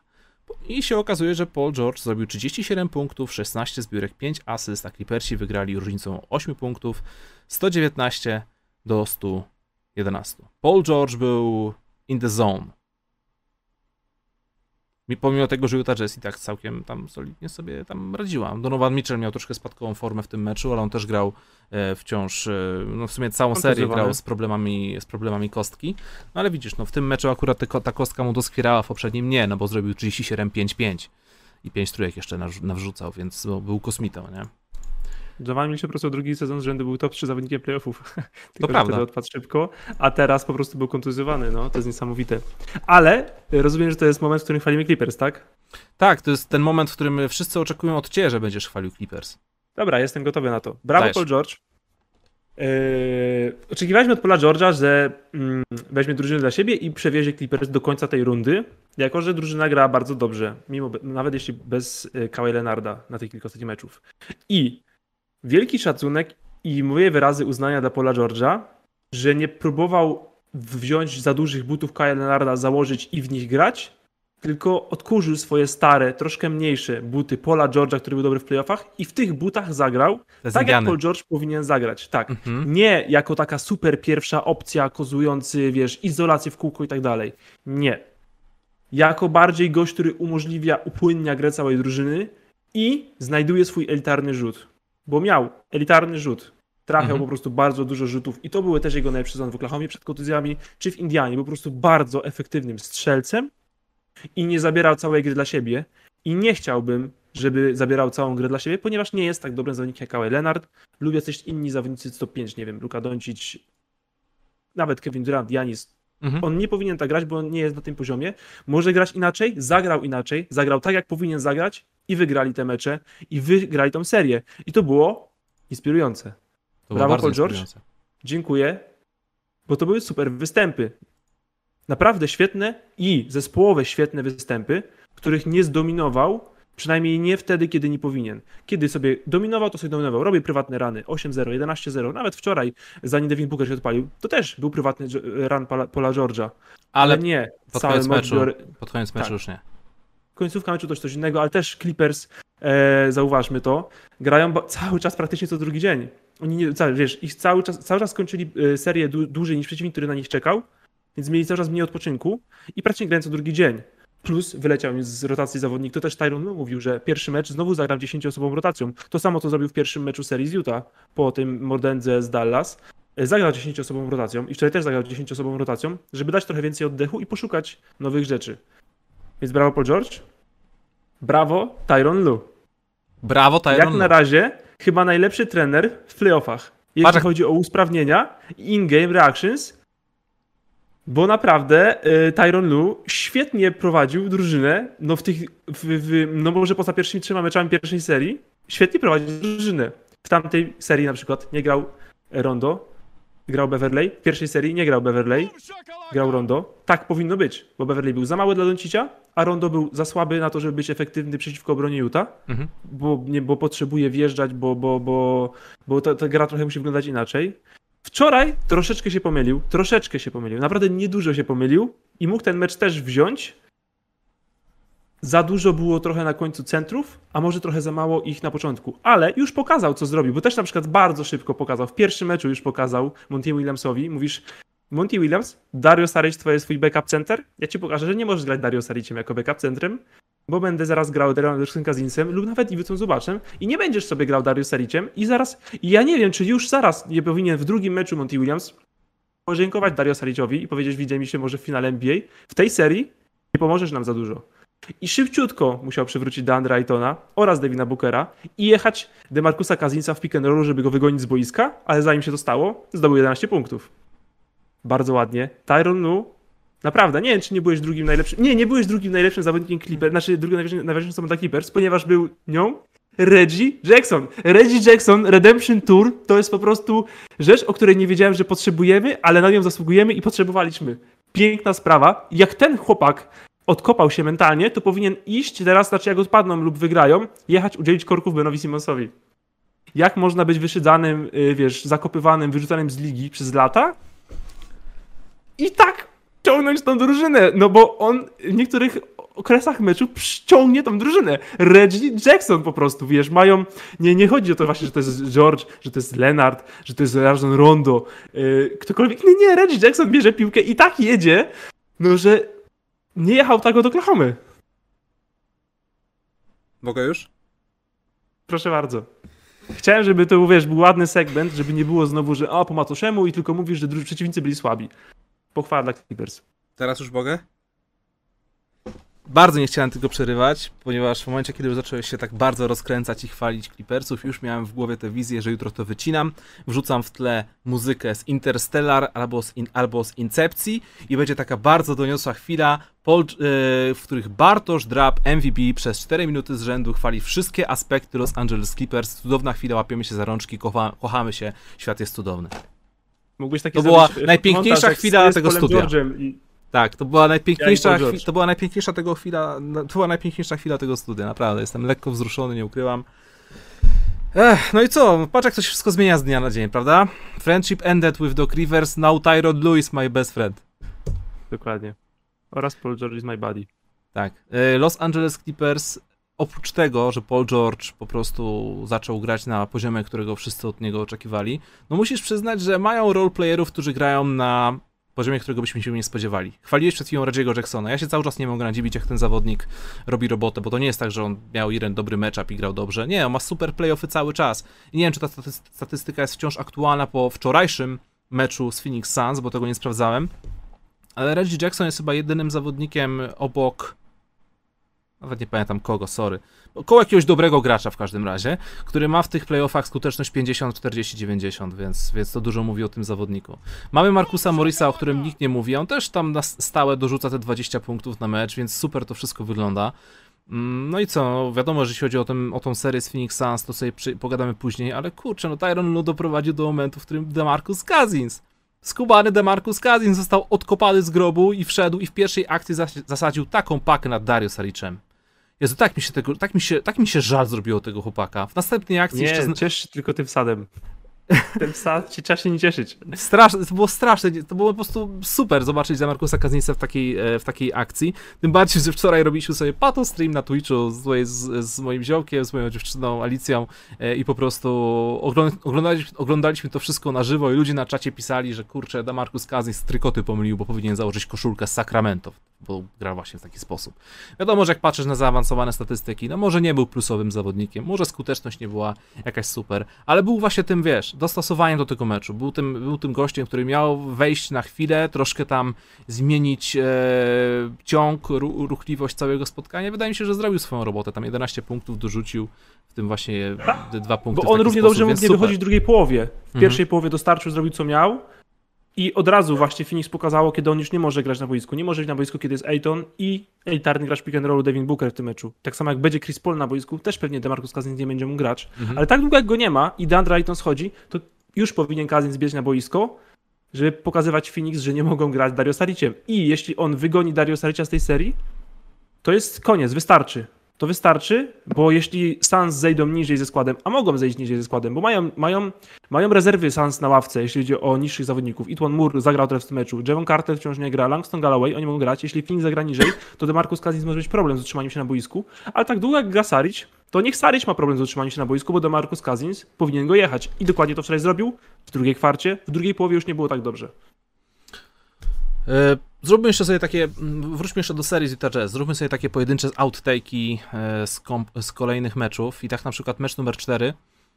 Powiem Ci, że o ile wsadka Lenarda nad Derekiem Faworsem, to jeden z moich, oh, to, był yes. jeden, to jest jeden z najbardziej, to jest jeden z najlepszych oh. highlightów tych playoffów. Ja to przewijałem kilka razy i wiesz, Kawhi Leonard, no kocham gościa, więc super to wyglądało, ale nie chciałbym, żeby to było ostatnie moje wspomnienie, jakie, jakie mam z Kawajem Leonardem w tych playoffach. A wydaje mi się, że to coś tam jest ukrywane. Wiesz, no, Kawhi Leonard, Kawhi Leonard, to jest, Kawhi Leonard to jest zawodnik, o którym nie wiemy dosłownie nic, zawodnik, którego, który nie potrzebuje social mediów, który nawet nie patrzy, co tam ludzie o nim wypisują. Jego to kompletnie nie interesuje. I ostatnio widziałem jakiegoś TikToka, ktoś tam zamieścił, że szedł sobie i nawet nie dał piątki fanowi, czy tam nie dał mu autografu, bo powiedział, a nie, muszę wykonać parę rzutów. On jest po prostu taki mega skupiony, prosty chłopak, tylko koszykówka, jest super.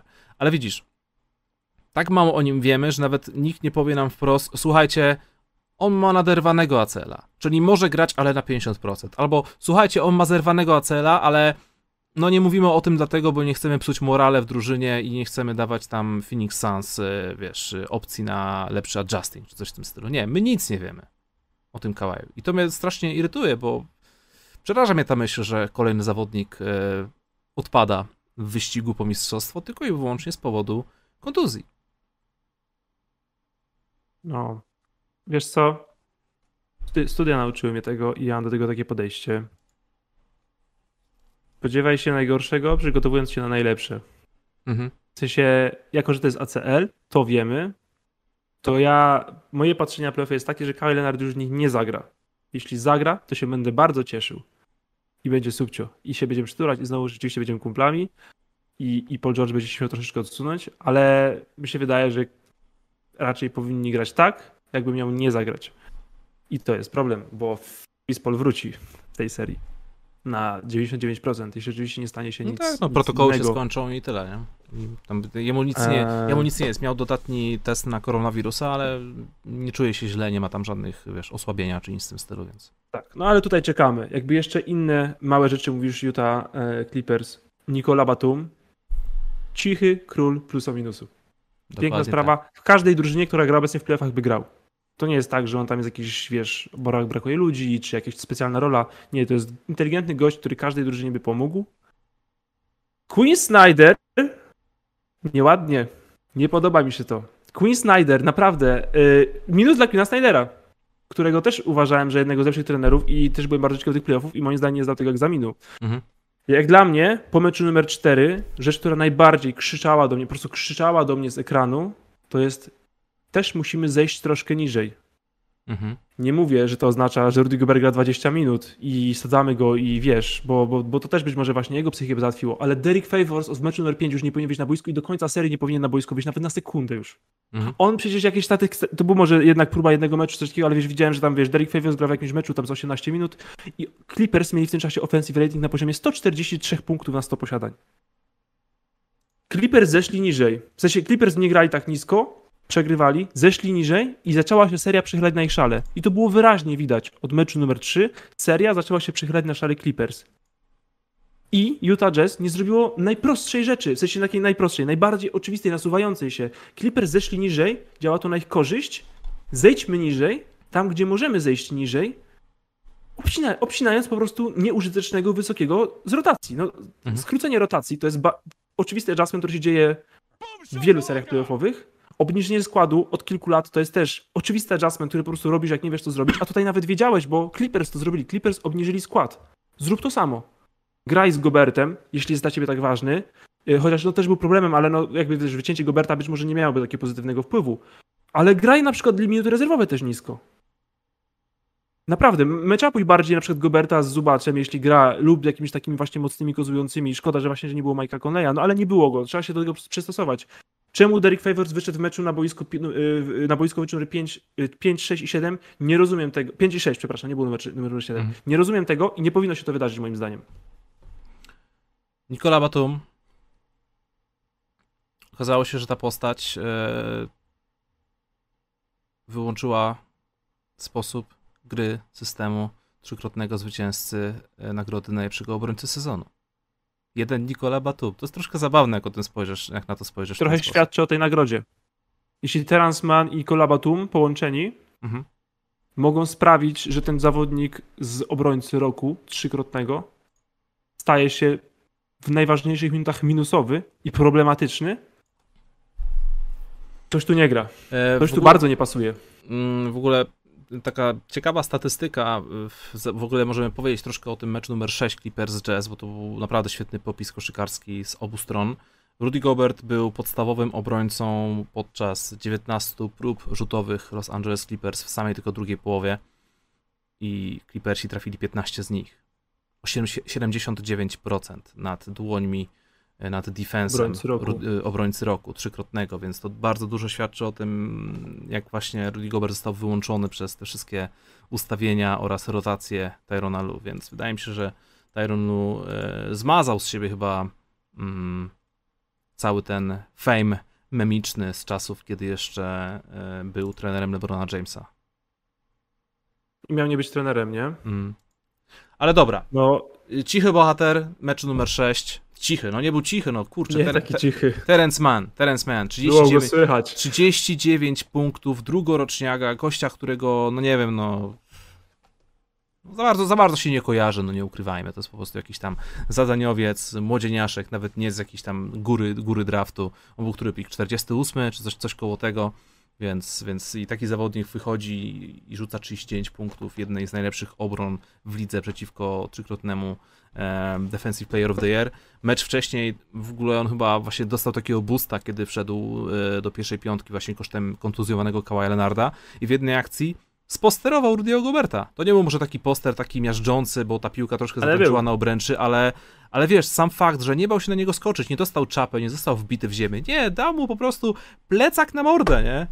Rudy Gobert, Terence Mann, no kurde, tak się nie robi, nie? Widzisz, Terence Mann rzuca mu trójkę w papę lub pakuje nad nim. Mhm. Nikola Batum rzuca mu nad głową. Marcus Murray rzuca mu nad głową. Reggie Jackson mija go, jakby po prostu wyszedł na niego Big Baby Davis. I defensive player who?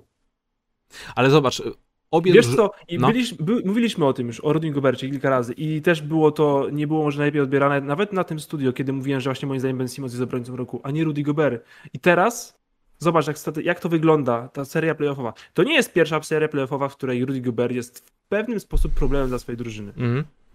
E, I atak to w ogóle jest jedna rzecz i też już o tym trochę ci powiedziałem. Rudy Gobert nauczy się jednej rzeczy w ataku, proszę cię. Jednej rzeczy i nic więcej i będzie lepiej. I w, on w obronie ma problem być na boisku. W obronie ma problem być na boisku. I to samo było z seriami z Houston Rockets. I może Houston Rockets być wtedy eksperymentem, mikroball, kompletne jakby coś dziwnego, wiesz, wartość odstająca, ale Clippers nie byli aż tak rewolucyjni, żeby nie umieć zrobić z tym nic. I to też mówię, jest i do Goberta, i do Queena Snydera, bo wydaje mi się, że też mógł zrobić więcej w tej serii. Ale też Rudy Gobert w sezonie regularnym to Defensive Player of the Year, który w sezonie regularnym w playoffach zarówno nie jest w stanie kryć najlepszych centrów, bo i Embiid i Jokic zrobią z nim co chcą, jak i nie mhm. może switchować na obronie, na obwodzie. To co, to co Defensive Player Year Center robi? Czemu jest w roku? Eee, i, za, i zgarnia ile pieniędzy, nie? Mhm. I też już dzisiaj nawet poszło po tym meczu Clippers z Phoenix bardzo duży przytyczek. Nie wiem, czy może tak to jest odbierane, ja to tak odbieram, jak Paul George mówi. No, DeAndre Ayton, zdecydowanie najlepszy center, jakim graliśmy. No, widać, że jest dużo lepszy niż poprzedni, jest bardziej zwinny, więcej umie, ma lepsze ręce i jest silniejszy niż centrzy, z którymi graliśmy do tej pory. Czyli tak. centrzy Dallas oraz Rudy Gobert, 1500 milionów kontraktu, obrońca roku trzykrotny. Mhm. No, Paul George nie ma, nie ma problemu z tym, żeby wypowiadać się bardzo jaskrawie do, do mediów, więc skuteczność Utah Jazz w tym meczu była naprawdę dobra, 49-48 z załuku, ale Clippersi zagrali mecz no, kosmiczny, 57 z gry, 51 z załuku, więc yy, możesz zagrać super mecz, ale jeśli droga przeciwna zagra jeszcze bardziej super, to ciężko z tym wygrać. I jest mi naprawdę troszkę żal Donowana Michela, tak jak powiedziałeś, drugi czy trzeci najlepszy zawodnik tych playoffów, no, dał z siebie wszystko grając na, na kontuzjowanej kostce, 39 punktów, 9 asyst, 9 zbiórek, E, był naprawdę niesamowity, nie? I w ogóle była taka sytuacja na początku trzeciej kwarty. Donovan Mitchell oddał trójkę, taką naprawdę szaloną trójkę nad dwoma obrońcami, która dała Utah Jazz 25-punktowe prowadzenie. I ja pamiętam, że ja już, ja już, byłem pewny, że to już jest po meczu, 25 punktów, tego, tego nie zrobią. Wiesz, co Filadelfia zrobiłaby w takim momencie, prawda? A tu 25 punktów zostało tak po prostu. Terence Mann jak zabrał się do roboty w tej trzeciej kwarcie, później tam reszta drużyny się już, wiesz, uskrzydliła jego grą i po serii 131-119 dla Clippersów. I ostatnia scena, e, mm, operator kamery zrobił zoom na twarz Donowana Mitchella. Ja tam widziałem prawdziwy ból. Ja tam widziałem taki zawód, że wiesz, kurde, naprawdę dałem wszystko z siebie, a i tak to nie wystarczyło. Miał więcej niż miał. Grał kontuzjowany. Mm widzieliśmy, jasne, że to są oczywiście różne kontuzje i to nie jest w żaden sposób jakby krytyka Jamesa Hardena, jak można zagrać kontuzjowanym, a jak można zagrać kontuzjowanym jak Donovan Mitchell. I tak brakowało Mike'a Conleya w tej serii, bo jasne, że z Mike'em Conleyem byłoby inaczej. Pewnie by wygrali, bo o to chodzi, że, że, że Clippers zabijali ten atak właśnie switchami, bo... No i to jest właśnie... Bo trochę Mike Conley, a trochę nie Mike Conley, bo jeśli Rudy Gobert umiałby zagrać jak w 15% jak Draymond Green, po tym kiedy jest switch albo podwojany kozłujący, mhm. się może dostać piłkę w rękach na 6-7 metrów od kosza, na wprost kosza, w przewadze 4 na 3 i zrobić cokolwiek, cokolwiek, bo o to chodzi, że on nie jest w stanie tam zrobić nic, bo on ani nie rzuci, ani nie wejdzie w kozioł, ani nie wykona wysokiej jakości podania, ani nie możemy poczekać, żeby on zabrał gościa do post o trzy głowy mniejszego i tam zrobił coś.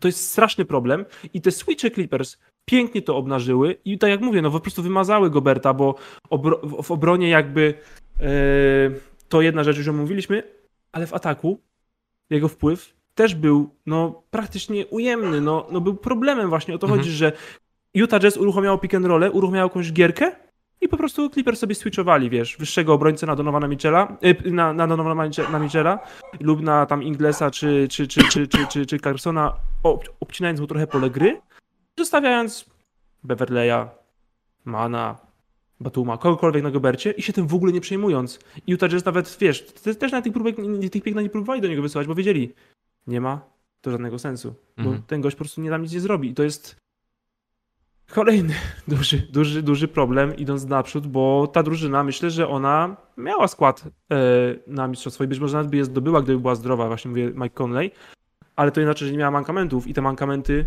pięknie pozostały obnażone w tej serii przez y, inspirujących, znakomitych Los Angeles Clippers, prowadzonych znakomicie przez ich trenera Teriona Lu.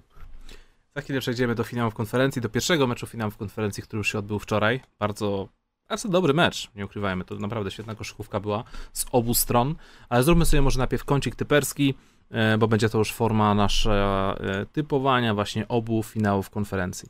E, Dla tych osób, co nie wiedzą, aplikacja Noin, typowanie, zabawa, kumple, po prostu zainstalujcie sobie to, dołączcie do ligi mojej koszykarskiej wpisując kod BOBAN w tej aplikacji i wtedy będziecie mogli zacząć obstawiać mecz, obst- obstawiać, po prostu typować mecze NBA, totalnie za friko, za poprawne typowanie zbieracie punkty, pniecie się w rankingu i najlepsi typerzy mogą wygrać takie rzeczy jak na przykład oryginalne trykoty NBA, jak na przykład widoczna aktualnie na ekranie koszulka trykot e, Luki Doncicia z Dallas Mavericks, koszulki NBA z wydawnictwa SQN, bądź koszulki kip debitowe.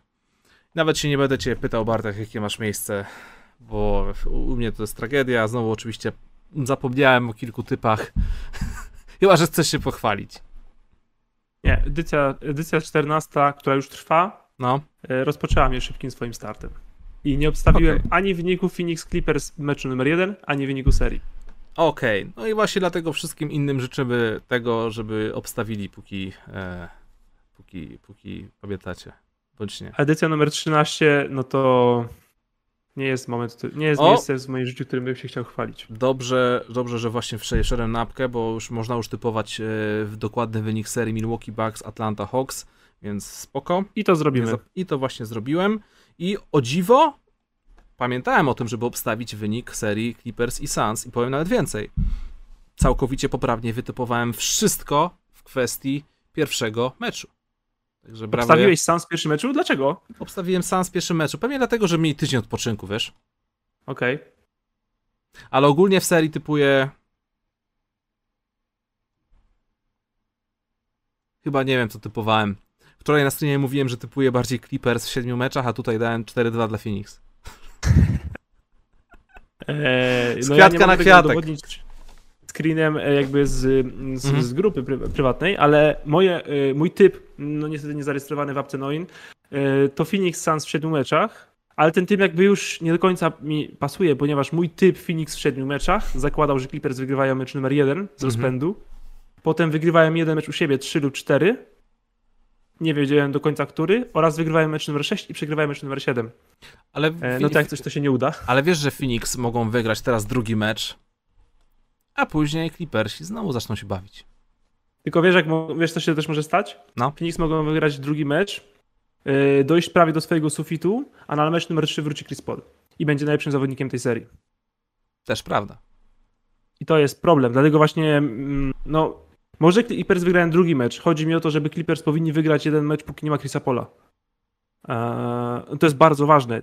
I to, jak ważne jest wygranie jednego meczu, pokazało Milwaukee Bucks w poprzedniej serii. I tak samo Netsi pokazali, że kurczę, nie wiesz, co się wydarzy za trzy dni. Tak Mhm. strasznie nie wiemy, co się wydarzy za trzy dni, bo ta liga gna tak i karuzela się tak kręci, że naprawdę każdy jeden mecz ma gigantyczne znaczenie. Dlatego y, nie powiem, że szkoda, znaczy z perspektywy Clippers, szkoda tego wczorajszego meczu, Mhm. bo on był do wygrania i tam mówię, kilka minut rotacji e, mogło, mogło zmienić szale tego meczu. E, ale, ale myślę, że Phoenix Suns w siedmiu meczach. Tak, to, to znaczy myślę, to jest mój typ i, i, i, i, i tu zostaje. Ja sam nie wiem, co ja tutaj obstawiałem. Sam widziałeś przed chwilą, jaki byłem zszokowany, jaki tutaj dałem typ. Ale teraz sobie już dorobiłem w głowie, w międzyczasie, kiedy ty mówiłeś swoje typy, dorobiłem sobie całą teorię, więc mogę teraz to przedstawić bardzo profesjonalnie. Ze zdrowym Kawhi Leonardem myślę, że Clippersi by to urwali w siedmiu spotkaniach. Bez zdrowego Kawhi Leonarda, nawet e, bez grającego Chrisa Paula w pierwszych dwóch spotkaniach Phoenix Suns to mają. Devin Booker też jest jednym z najlepszych zawodników tych playoffów. Jest. I Więc... wczoraj naprawdę dźwignął mecz, który nie szedł mu do pewnego Wiesz- momentu. To był em, ciekawostka, oczywiście. Pierwszy zawodnik Phoenix Suns od Charlesa Barkleya w 93, który zdobył 40-punktowy triple-double. Bądź w ogóle triple-double w playoffach. E, nie, bo tam jeszcze Steve Nash zrobił w międzyczasie. Nieważne. Kogo, zrobił kogo zwykłe interesują no. takie ciekawostki? Nieważne. David Booker zrobił po prostu kosmiczny mecz. 40 punktów, 13 zbiórek, 11 asyst. W pewnym momencie trafił 16 punktów z rzędu. Wczoraj, chociaż ciężko było mi oglądać ten mecz na żywo, tak wiesz, e, z pełnym skupieniem w towarzystwie dwóch troli za mną siedzących na Twitchu, to i tak mimo wszystko patrzyłem na to, co wyrabia David Booker i były takie momenty, że się załapałem za głowę. Bo to było, pamiętasz, tydzień czy dwa tygodnie temu mówiłem o tym, że e, wiesz, cała ta sztuka midrange'u jest zapominana w lidze NBA, a kiedy dochodzi co do czego, kiedy dochodzi do gry o prawdziwą stawkę, nagle się okazuje, że midrange to królestwo. Midrange sprawia, że wygrywasz mistrzostwa. I Devin Booker wczoraj tym midrange'em robił kosmiczne rzeczy. On trafiał takie rzuty, brakowało mi kolejnej takiej sytuacji, brakowało mi kolejnego takiego rzutu Davina Bookera, w którym rzuca, tak wiesz, z wielkim odchyleniem, kładzie się na plecach, unosi lekko głowę i patrzy jak ta piłka wpada. Taki trzeci mecz w karierze by mu się przydał. Ja No. jestem zachwycony tym, jak gra Devin Booker yy, i no, nawet No, bez Chrisa, 14, nawet bez Chrisa Paula. 40, 40, 13, 11 w meczu, w którym ja uważam, że 2,5 kwarty nie szło mu. Mhm. Bo on znalazł ten wielki ram w trzeciej kwarcie i dociągnął całym, calutki mecz do końca. On pięknie dociągnął ten mecz do końca. I tam były naprawdę, końcówka meczu, ta presja Clippers większa, to były centymetry. Mhm. Ale to dowiózł. Dobrze, drugi typ, e, bo jest 1100 łapek i trzeba lecieć z drugą częścią konkursu, ale Cze- seria Atlanta wiesz co, Milwaukee. Ale wiesz co, czekaj, może o tej serii za chwilę powiemy, bo jeszcze możemy w międzyczasie, już jak jesteśmy w tym temacie, powiedzieć coś o tym pierwszym meczu. Phoenix oraz y, Clippers. Coś tam, Dobra, coś, tam, coś tam oglądałeś to? Coś tam, y, masz jakiś tam take? Chcesz pochwalić Paula George'a, czy go zgnoić na przykład? A, no nie, bo to się zgadza z tym, co mniej więcej powiedziałem wcześniej, e, że Paul George to nie są te wielkie buty jak Kawhi i, i, i spółka. I troszkę zabrakło, ale zagrał wciąż bardzo dobry mecz. No, zaczął go pięknie gorący. I to są takie. Bo to jest właśnie. E, to właśnie tak jakby gwiazdorstwo Paula George'a. Gwiazdorstwo Paula George'a to nie jest e, paka nad Favorsem. To może nie są to game winery. To jest ręka na twarzy i cztery słysze z rzędu w pierwszej kwarcie. To Mhm. też jest jakieś gwiazdorstwo. A, Tak, tylko że wcześniej mówiłeś o Paulu George'u właśnie w końcówce serii z Utah Jazz, że on e, nie chciał e, przechodzić tego poziomu wyżej, na który nie jest gotowy i potrafił uruchomić e, grę pozostałych kolegów zespołu albo w ogóle dawać im inicjatywę, a wczoraj podczas tego meczu, kiedy już Phoenix zaczęli to urywać, kiedy Devin Booker wchodził w, w Kobe style, Paul George chciał być tym bohaterem. I mu kompletnie nie wychodziło. On po prostu przekraczał linię połowy i trafiał, trafiał. I oddawał szaloną trójkę, jedną, drugą, później jakiś e, z pół dystansu coś tam próbował wymusić faul. I wiesz, kilka pudeł z rzędu i już było po meczu. Wiesz, taki Paul George przegrywa spotkania, nawet jeśli miał trzy świetne kwarty. Paul George nie jest super gwiazdą, top 5 zawodnikiem w lidze. Okej. Cameron Payne. Tak. Cameron No, Payne, y- podopieczny point goda. 11 punktów, 9 asyst, e, plus 14 na boisku. Cameron Payne, zawodnik, którego Chicago Bulls chcieli, ucięli ze składu, czy tam chcieli uciąć, nie pamiętam. No. Cameron Payne jest tak dobry, że aż ża- znaczy tak. Strasznie by się przydał ławce e, Suns Cameron Payne. W sensie, jak wiesz, wyobraź sobie, że robiłby to na rezerwowych, nie? Mhm. Świetny jest Cameron Payne. Jest idealnym backup point guardem w obecnej NBA. Tylko, że backup point guardem. I do tej roli mam nadzieję, że wróci, bo to też dobre dla niego jest. E, Mhm. Wiesz, wątpię, żeby udźwignął 6-7 meczów finał w konferencji. Może, może i to zrobi, może, bo przekracza oczekiwania w tych playoffach, Mhm. ale ta rotacja Phoenix tak stabilna przez cały sezon była naprawdę nieprzypadkowo i świetna. Oho.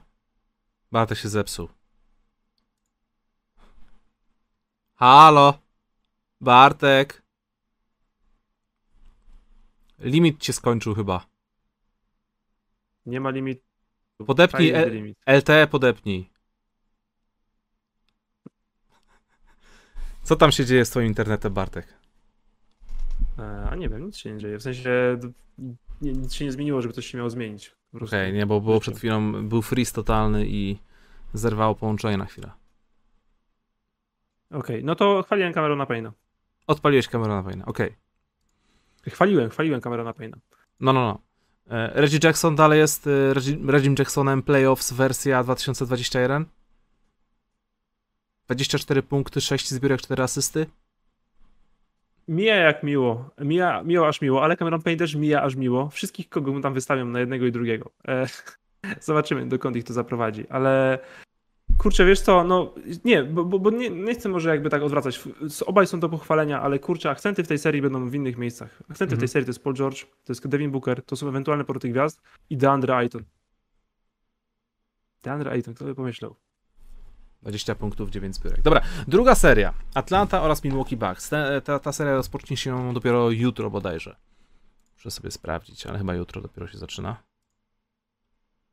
Tak jest, jutro są obydwa mecze finałów konferencji. I powiem Ci szczerze, że tak patrzę sobie na te dwie drużyny. A nie, przepraszam, nie jutro, w środę dopiero grają. Jutro jest drugi, jutro jest drugi mecz Clippers Suns, więc dopiero w środę rozpoczynamy serię Hawks oraz Bucks. E, patrzę sobie na te dwie drużyny obok siebie i cały czas tak nie mogę się nadziwić, że Atlanta jest w finałach konferencji, wiesz? Tak patrzę na to i myślę No. sobie, kurczę, to może, to może się skończyć 4-0 dla Milwaukee. Ale z drugiej strony przypominam sobie, że to też jest, że to, że to są Milwaukee Bucks. I oni mają takie problemy z adaptacją do problemów, jak właśnie na przykład, nie wiem, Philadelphia 76ers. Nie mówię przez to, że Atlanta jest w stanie to wygrać, chociaż wiadomo, że skoro się może wydarzyć, ale myślę, że to może być nawet 6-7 meczowa seria. Zgadzam się. Ja postawiłem, e, znaczy stawiam na Milwaukee Bucks w sześciu meczach. 6. Bo Atlanta, właśnie tak jak mówisz, nie? to mogłoby być 4-0 dla Bucks, ale, e, ale miało być 4-0 z Filadelfią. I Atlanta pokazała, że nie jest taką drużyną, która Mhm. dostaje 4-0 i, i kładzie się, że odpuszcza pierwszy mecz, bo nie jest faworytem czy coś. Myślę, że urwą spotkanie lub dwa. A, że urwą, ale Milwaukee Bucks no, powinni to zwyciężyć. Kurczę, i oby to wygrali i Mike Budenholzer stracił pracę. Przestań tak mówić. Kocham ten take, kocham ten take, przepraszam, bo to jest tak nietypowe, dawno nie, nie miałem okazji tego już powiedzieć, więc lubię go i będę go bronił. Dobra, poważne pytanie. Czy DeAndre Hunter sprawi, że Janis będzie grać na 70% maksymalnie swoich możliwości? Czy, to, czy on jest aż takim stoperem, czy nie? A nikt tam nie jest takim stoperem. Okej. Czy Kevin Herter będzie drugim lepszym zawodnikiem serii? Nie będzie drugim, chyba że mówisz z Atlanty, czy z, Z całej Atlanty. serii? Z Atlanty.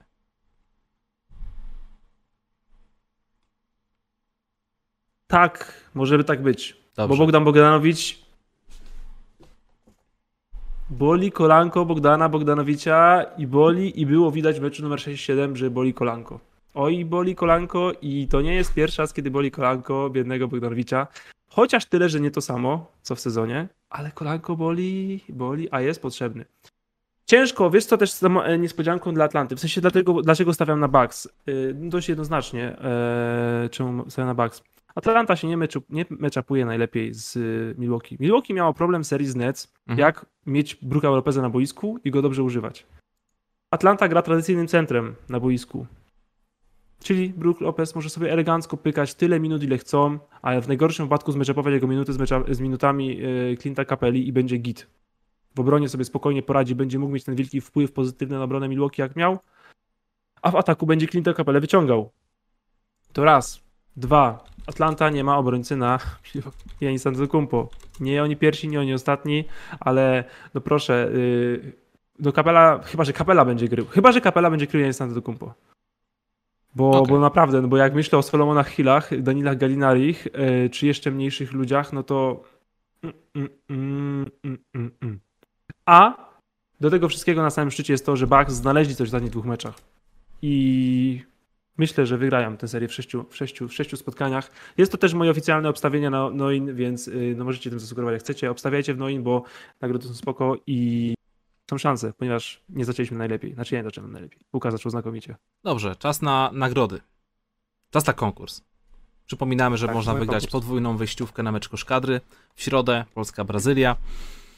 I tak właściwie w momencie, kiedy tutaj tu, tu mówiłeś, tak sobie, bo miałem to pierwsze pytanie fajnie przygotowane, a teraz sobie pomyślałem o drugim pytaniu. Więc uwaga, uwaga, szable w dłoń, e, klawiaturę w ręce, piszcie na telefonach. Kto pierwszy napisze, ale tym razem pełne imię i nazwisko, nie same imię, nie same nazwisko, tylko pełne imię i nazwisko zawodnika, którego pytanie będzie za chwilę dotyczyło, szybciej, naj- najszybciej napiszę na czacie, to zgarnia te wyjściówki. Więc bądźcie gotowi, daję wam 3 sekundy. 3, 2, raz. Kto jest autorem naj... Jezu, nie umiem, nie umiem formułować pytań. Kto zdobył najwięcej punktów w historii NBA, w historii meczów numer 7? Czas start. Patrzymy na czat. odpowiedź Grzegorza Szewczaka. Marcin Gortat. Marcin Goatat. Goatat. Z Marcinem Goatatem będziemy jutro rozmawiać na studio Ewiner- Ewinera o 19. Zapraszam serdecznie. Oj, góry w ruch, poszedł tutaj. Mati Stajbul, David Booker, Kubuś Buchatek. Czekamy, czekamy, czekamy, czekamy. LeBron James, Michael Jordan, LeBron James, Karim Abdul-Jabbar, Kobe Bryant, Yao Ming, Chris Paul, Kevin Durant, Danilo Gallinari, Jerry West, Danilo Gallinari. Ja już, znaczy generalnie, nie. ja już wam powiem od razu, że poprawna odpowiedź już była, nie? Tylko chciałem zobaczyć, ile jeszcze osób napisze na czacie.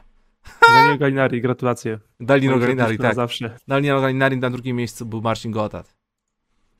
Dobrze, słuchajcie, e, słuchajcie, moi drodzy, e, autorem najbardziej wystrzelanego meczu numer 7 w historii playoffs jest, uwaga, uwaga, nie kto inny jak Kevin Durant. I to jest najświeższa historia, bo właśnie w tym meczu, meczu numer 7 między Brooklyn Nets oraz Milwaukee Bucks, Kevin Durant zdobył 48 punktów. Niestety przegrał, ale był to najbardziej wystrzelany mecz w historii meczów numer 7. I tutaj natknąłem się na, e, sta, na statystyki, które chyba nie, nie wiem, czy one są całkowicie aktualne, ale widzę, że na przykład Sam Jones i Dominic Wilkins e, zdobywali po 47 punktów. Dominic Wilkins zrobił to w 88 roku.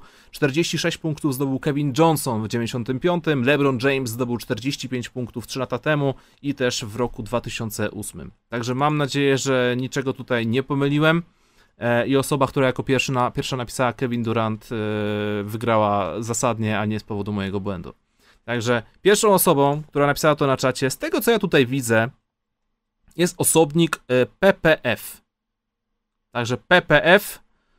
Nie wiem, jak cię sprawdzę, czy będziesz ty tą osobą prawdziwą, czy nie, ale napisz do mnie bezpośrednio na, na fanpage Keep the Beat i, i, i udowodnij, że to ty jesteś tym PPF-em. Mam nadzieję, że żaden tam podrabianiec, oszust nie będzie chciał się zgłaszać po te wejściówki. Bądźmy fair, pamiętajcie.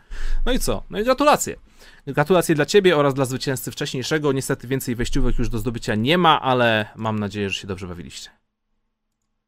A wciąż w puli jest memik. A wciąż w puli jest memik, dokładnie, więc co? 1200? 1300 łapek. 1300 łapek i leci memik taki, że parskniecie zdrowo i herbatka na ekranie wam pole zostanie. Obiecuję. Sernik nosem pójdzie. Śmieszny memik. Czekaj, muszę tylko napisać na czacie.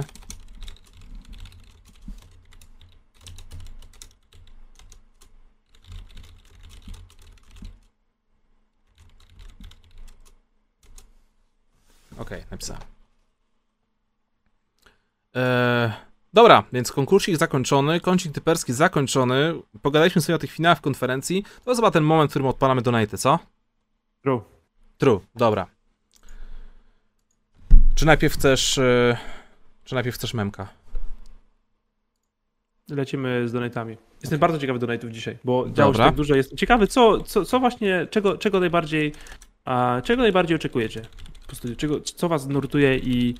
Bo ja, tak jak też Łukasz zadał pytanie na samym początku, ciężko było mi bardzo wybrać. Jeśli mam zadać jakieś pytanie, nie wiem, nie wiem jakie bym zadał.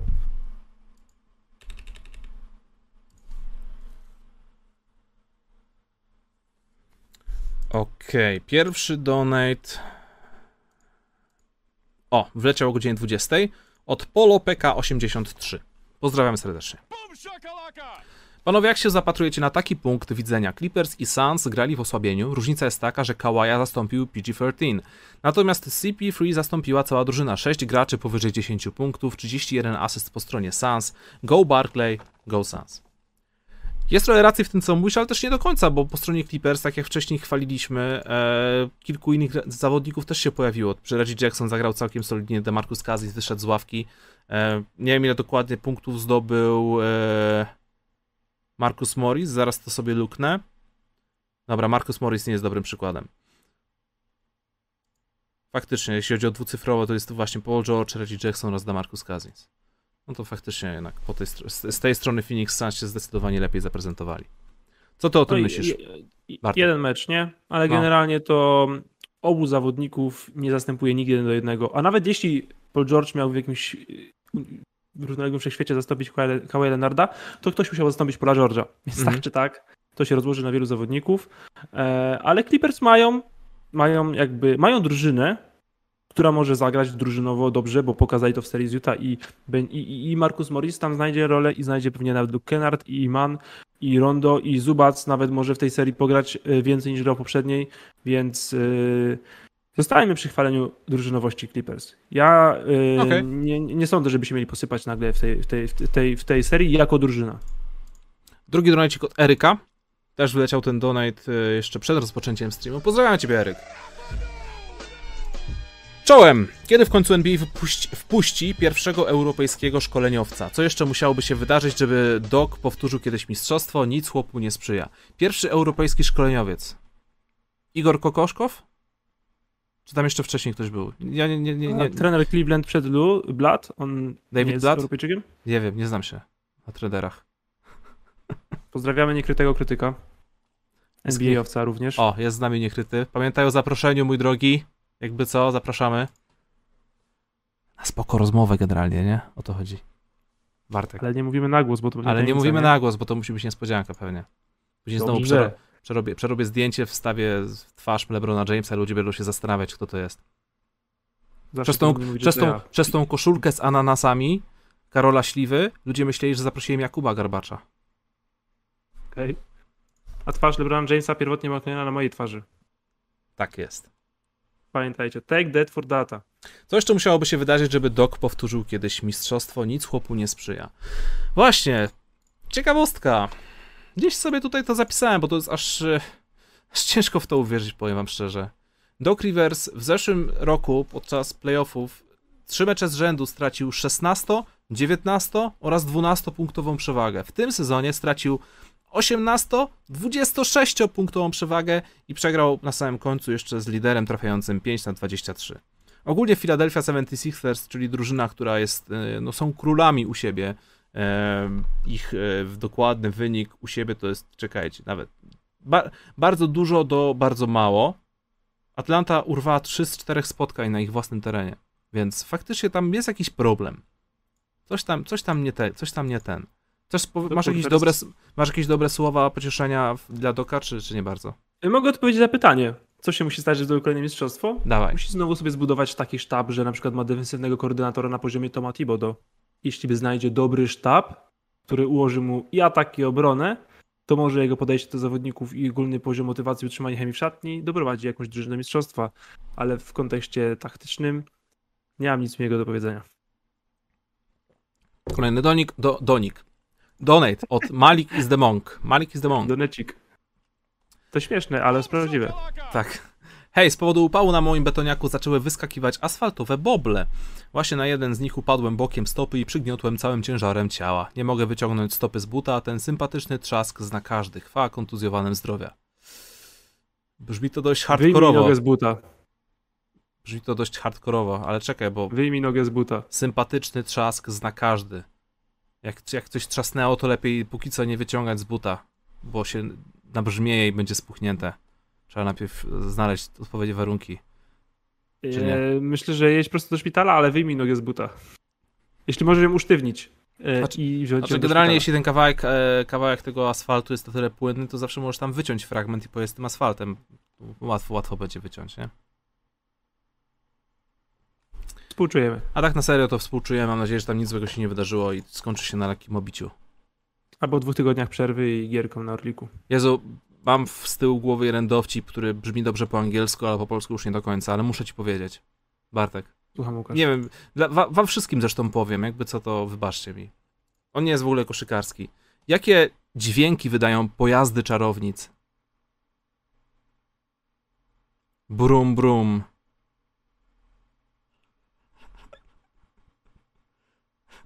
Wiesz o co chodzi? Chodzi o miotłę. Tak, chodzi o miotłę, na przykład jak Nuggets yy, i Suns. Lecimy kolejny donate od Jordan is the GOAT. Dziękuję Ale za... zrobiłeś żart w żarcie. Wolniej załapałem nugget sans niż brum brum. Incepcja, incepcja. Jestem profesjonalistą, o to chodzi.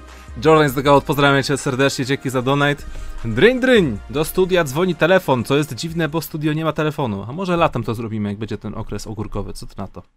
Jak odpalimy jakieś no na razie jestem ciekawy, to jak się wydarzy, bo dzwoni telefon, a nie mam telefonu. Dzwoni i uwaga, to Nate McMillan. E, Prosi o poradę, jaką taktykę wybrać na Bucks, aby dostać się do wielkiego finału. Co mu doradzicie? Pozdro dla was, sympatyczni i solidni profesjonaliści. Nate, jak dorwałeś nasz numer? Jordan is the GOAT, dzięki za niezawodną obecność, Tak jest. bo to jest naprawdę historyczny poziom obecności. Wydaje mi się, że chyba prędzej któryś z nas opuści studio niż ty, Mhm. A to wielkie wyrazy uznania. E, jaką taktykę wybrać na Bucks, aby dostać się do wielkiego finału? No cóż, obniżać skład, i switchować w obronie, bo to robili Nets i prawie wygrali. A... I tu bym szukał rozwiązań. W tym kierunku bym szedł szukać rozwiązań. Czy je tam znajdę? Nie wiem. Może znajdę coś, może potknę się o coś, może coś mi się tam zobaczy, znajdzie coś, czego nie, nie chciałem nawet znaleźć, ale obniżam skład, switchuję w obronie. I tak dużo jak mogę switchuję w obronie. I mam nadzieję, że mają dużo fauli moi zawodnicy na Janis Antetokounmpo, bo jego można bić po łapach bezkarnie, bo on też na linii rzutów osobistych we własnej głowie. A im większa presja będzie kibiców yy, i wyniku, tym w tej głowie może się bardziej zakopać. Czy to jest cicha zachęta, żeby grać u bookmacherów Andery na Clint'a Capelę? E, tak. Tak. Są to ciche Andery na Clint'a Capelę. Okej. Okay. Chyba, że Clint Capella na początku, bo nie mówię, że bym, wiesz, nie wyszedł nim od razu do pierwszego meczu, chyba, że Clint Capella szybko w pierwszym meczu pokaże mi, że może e, efektywnie bronić Janisa kumpu. Bo wtedy nie. musimy szukać czegoś innego. Niekryty pyta, panowie, kto będzie mistrzem, jak to możliwe, że Lebroński? Otóż nie w tym sezonie, nie, nie w tym sezonie Lakersi... A, Lebroński jeszcze będzie nie tytułem. Nie, będzie, nie będziemy rozdrapywać e, świeżych ran. Jeszcze będzie, jeszcze zdąży, jeszcze ma rok. Daryl Morey wysłał nam Donka. Chłopaki. Ale do nas dzisiaj dzwonią i piszą. No. E, chłopaki Ben za McColluma, obie drużyny win-win trade. Czy można zaryzykować i zbudować drużynę wokół Simonsa? E, na ostatnie pytanie można chyba śmiało powiedzieć tak. Tylko to jest specyficzny zawodnik, który potrzebuje odpowiedniego zestawu zawodników obok siebie. Ale Benza McColluma, o kurczę, powiem ci, że szybko się to zmieniło, nie? Wcześniej było Benza Hardena. No. E, I nie poszło tylko dlatego, że, że, że, że Mori nie chciał. Ben Simmons, chciał. wyobraź sobie Bena Simmonsa w Portland? E, Dajesz, to, to... daje, daje tam dużo w obronie, w szczególności na obwodzie. E, a wciąż e, głównym podawaczem, kreatorem będzie i tak Damian Lillard. No, ale Damian Lillard może trochę pograć na dwójce.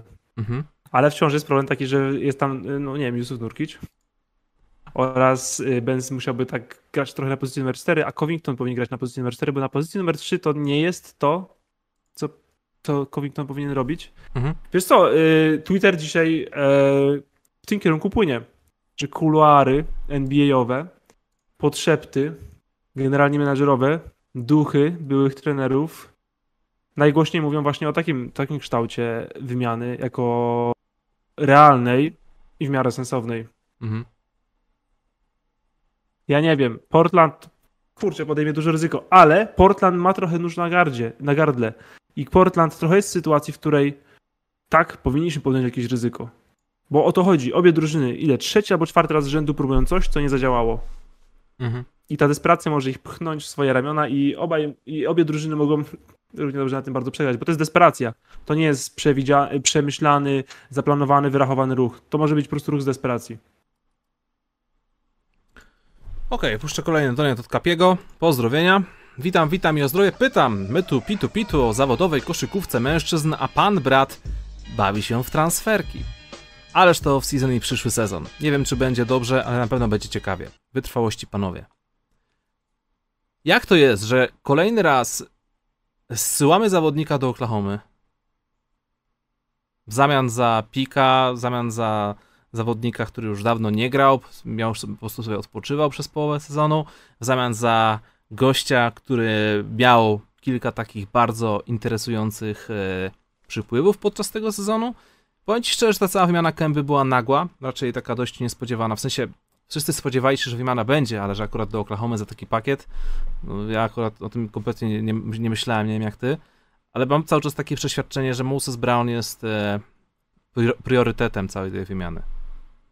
Że pozbywają się kontraktu Kęby, zdobywają e, na ławkę weterana, który dalej, który, no, który, zna ich, który doskonale zna ich system i cały czas będzie w stanie być produktywny, ale ten Moses Brown wydaje mi się, że może być takim właśnie, cały czas mówimy o tym, że Celtics e, mają problem e, z podkoszowymi, prawda? Może właśnie Mojżesz tutaj pomoże. Wiesz, że jak mam opinię, wydaje mi się, że trochę przeceniasz wpływ 20-letniego centra Oczywiście, że przeceniam. Patrzę tylko i wyłącznie na to, że wiesz, no wiesz, no Oklahoma sobie szkoliła, pokazywała tych swoich e, młodzieniaszków w swoim ligowym teamie. Tak samo Pokuszewski też wyglądał kozacko momentami w tym sezonie zasadniczym. Ale właśnie takie mecze sprawiają, że wartość takich zawodników rośnie, więc... Tak, tylko teraz wiesz, właśnie o to chodzi, że Boston Celtics mieli za mało centrów, Mhm. to teraz Tristan Thompson wciąż tam jest, Robert Williams, Al Horford, Moses Brown, wielki Luke Cornet. Już jest dwóch za dużo. Już. Trzech to jest max. I nie wiem, czy Moses Brown będzie trzeci. Luke, Luke, Cornet. Luke, Luke Cornet out, Tristan Thompson na wymianę. I No masz, co, i masz Do. Tristana Thompsona też musisz dopłacić, żeby go oddać. Ale dopłaciłeś już pikiem, żeby oddać jednego zawodnika. Chcesz dopłacić drugim pikiem, żeby oddać drugiego zawodnika? Nie wiem, może Peyton Pritchard. Problematyczne. Dorzucasz młodego, fajnego Peytona Pritcharda i może ktoś to łyknie. Żeby ci Markus Smart zaraz klubu nie zmienił. Nie no, Mark, coś zrobisz. Marcus, Smart, Marcus Smart jest klejem Bostonu, więc myślę, że, że nie mogą się go pozbyć. Ale kontrakt już się skończył, to nie do końca już leży ich tylko wyłącznie w ich rękach. Myślisz, że, myślisz, że Smart ten chciałby ruch- pod, myślisz, że Smart chciałby podpisać kontrakt gdzieś indziej? Jeśli Boston powie, hej stary, mamy tu 12 na, mamy tutaj, wiesz, 40 na 4 lata, albo 48 na 4 lata, a Mhm. przyjdzie do niego, no Markus, masz tutaj stówkę za 4 lata, to ktoś przyjdzie do Markusa Smarta, najpewniej jego agent, wujek, ojciec, matka, brat i powie mu, Markus Smart, jesteś w pracy. Mhm. I on powinien powiedzieć, owszem, Okej. w pracy.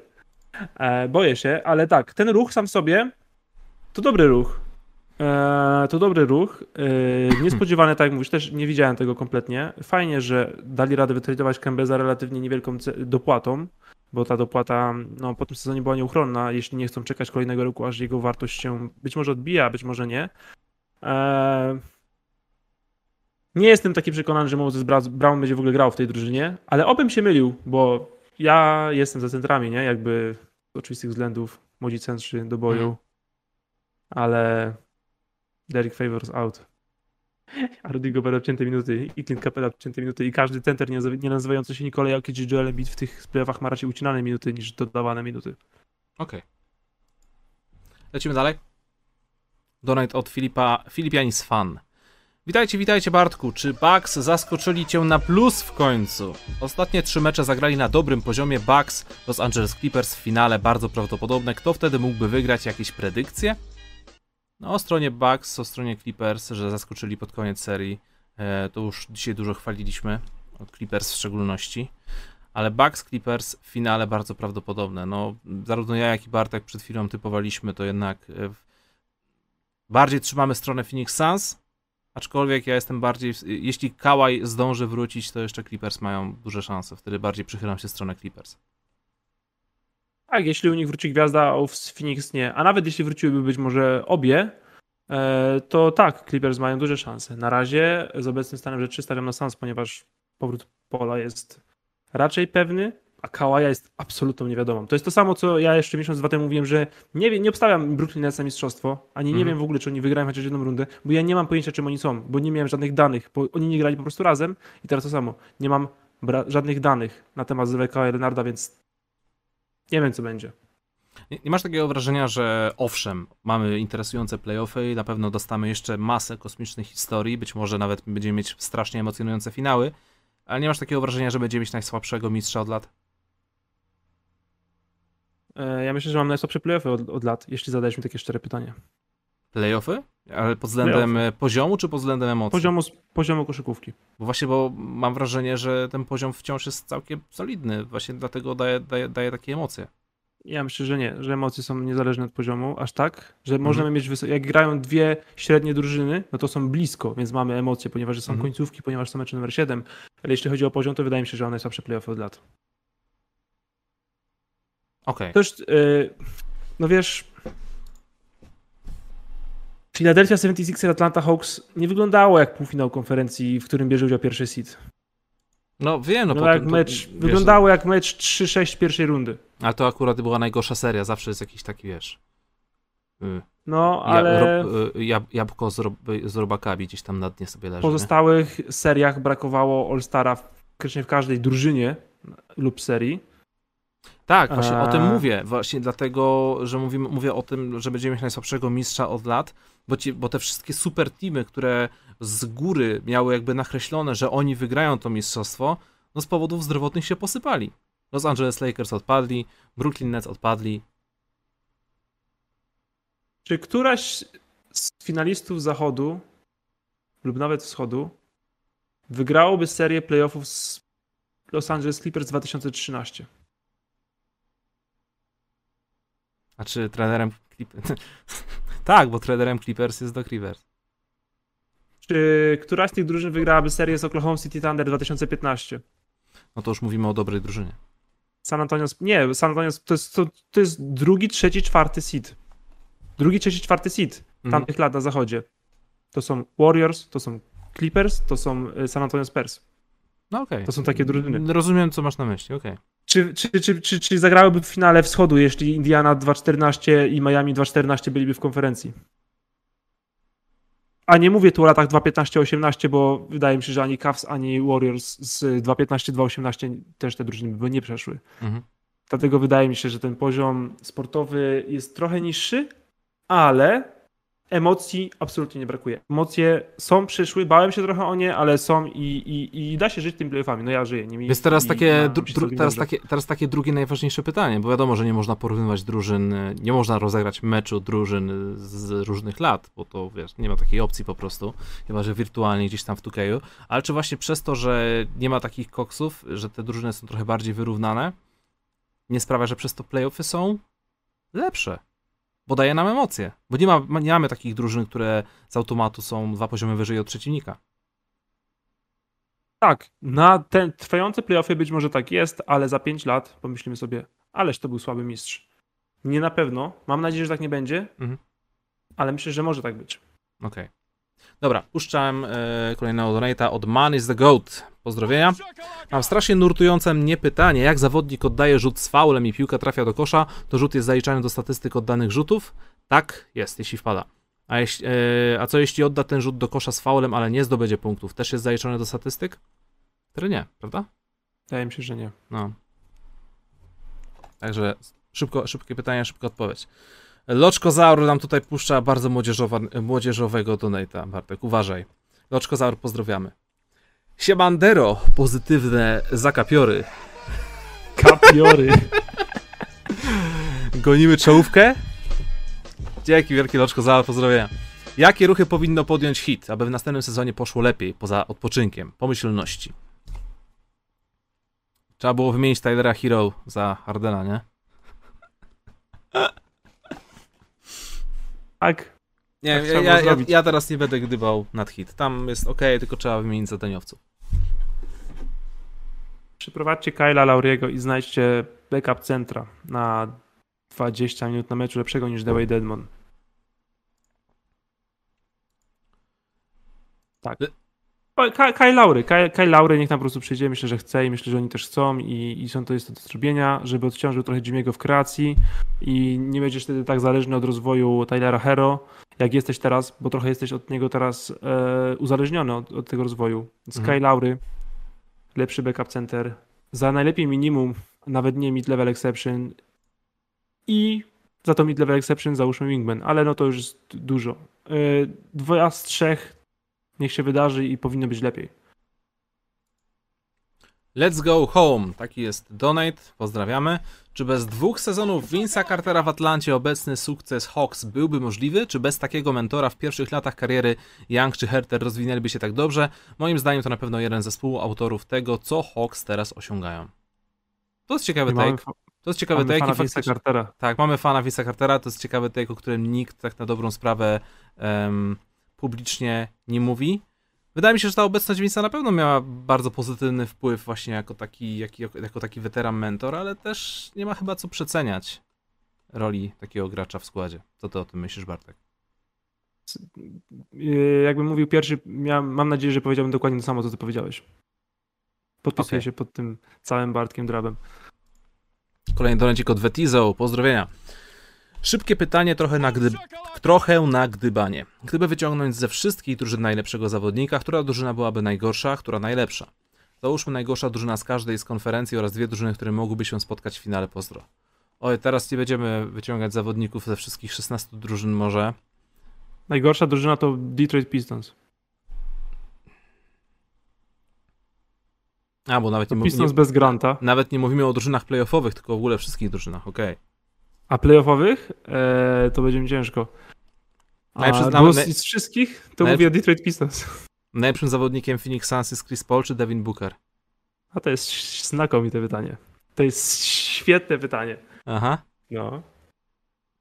E, ale tak, e, wiesz co, do, i dobrze kombinujesz. Myślę, że najlepsza drużyna to mogli być Los Angeles Lakers albo Phoenix Suns. Bo tylko oni mają szansę na posiadanie top 15 zawodnika w składzie, Mhm. jeśli wyciągniesz najlepszego. W zależności od tego, jak patrzysz. Donecik od... Chyba, że, chyba, że z Utah wyciągasz Rudy'ego Goberta i zostaje Donovan Mitchell, to jest gituwa. To było bardzo brutalne, Bartek.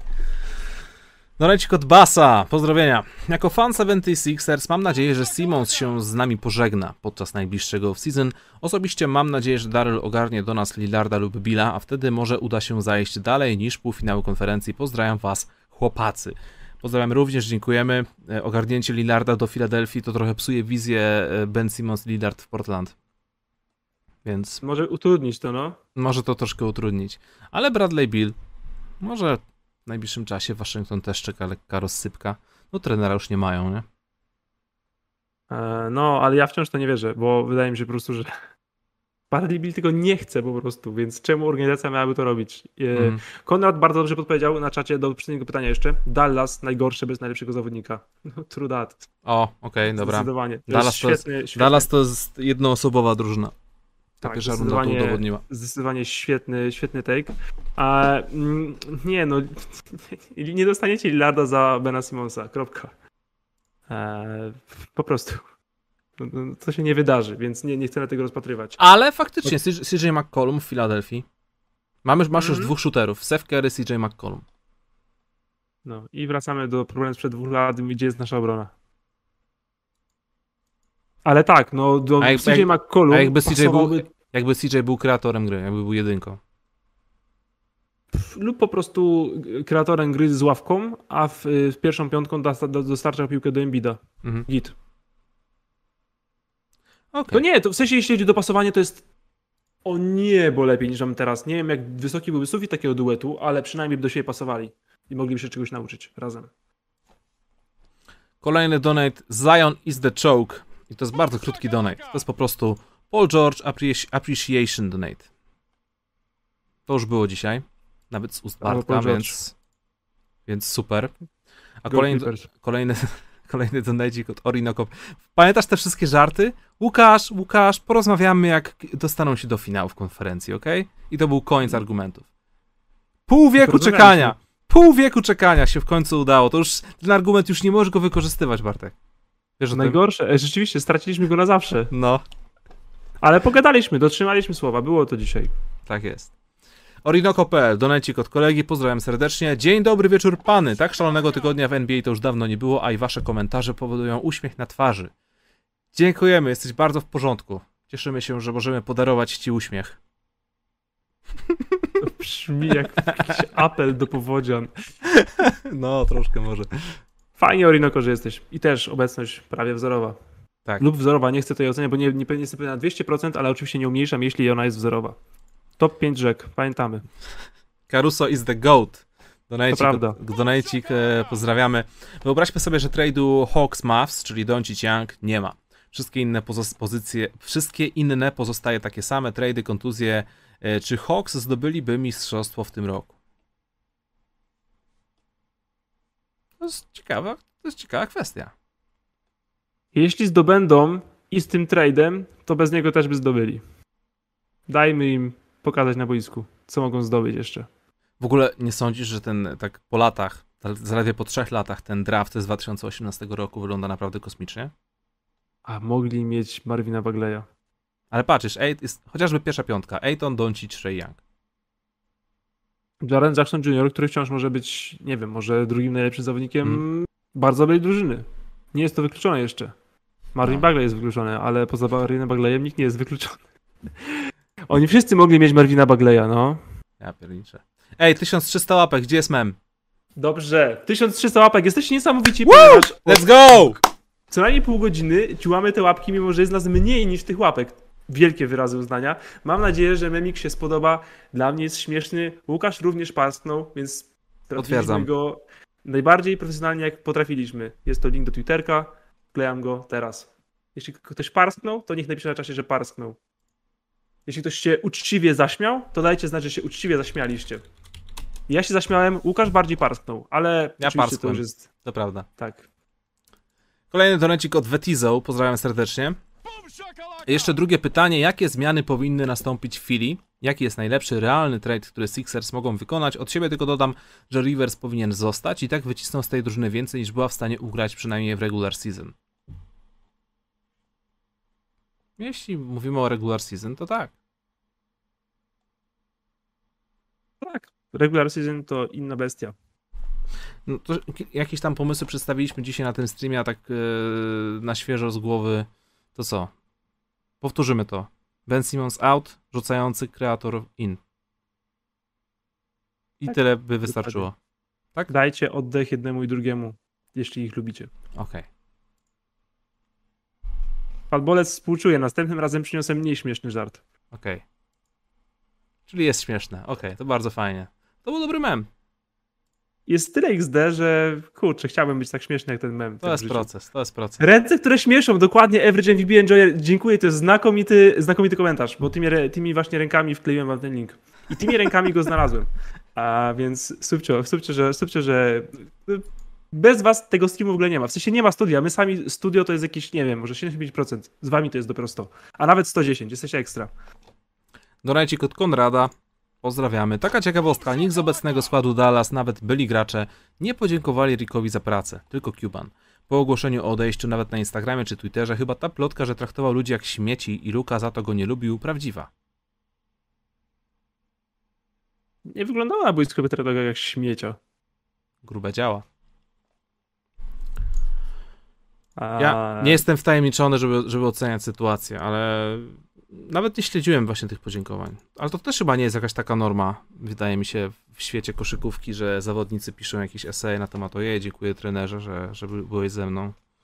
Raczej tak No, się nie dzieje, nie? Chyba, że ktoś ma naprawdę bardzo bliskie relacje z, z trenerem, a to się dzieje No, dość rzadko raczej widzę. wiesz, jak, jest, jak jesteś, masz 38 lat i trener cię prowadzi przez 15, nie? Albo No. kończysz karierę, bo też to teraz napiszesz, napiszesz na Instagramie, o, byłeś najlepszym trenerem, a za tydzień przyjdzie nowy. No. No i co? To nie jest, to jest wszystko polityka, e, poza tym wydaje mi się, że jeśli ktoś bardzo chciał, to zrobił to raczej na privku, a wydaje mi się, że Rick Kyra raczej nie jest typem jak Nick Young, żeby wrzucać takie rzeczy na, do internetu. E, ale no, no, oczywiście nie byłem na, na treningach, więc nie wiem, ale no nie wydaje mi się, że Rick Carlisle traktował ludzi jak śmiecie. Rick Carlisle to jest bardzo mm, trener, który trzyma bardzo dużo kontroli. Jest Mhm. o, kontrolujący, dokładnie to słowo, które chciałem użyć. Więc być może nie jest dla wszystkich najłatwiejszym trenerem, ale no to, co było napisane, to wydaje mi się, że jest trochę za daleko. Donajcik od Patryka Karcza. Ale tutaj już y, jestem po dwóch godzinach streamu i chyba już mi głowa nie działa, bo nie do końca chyba kumam. Jakbyś Bartek mógł mi objaśnić może. Bulls, myślnik MJ Lakers, myślnik LeBron James Nets, myślnik KD Sixers, myślnik PS.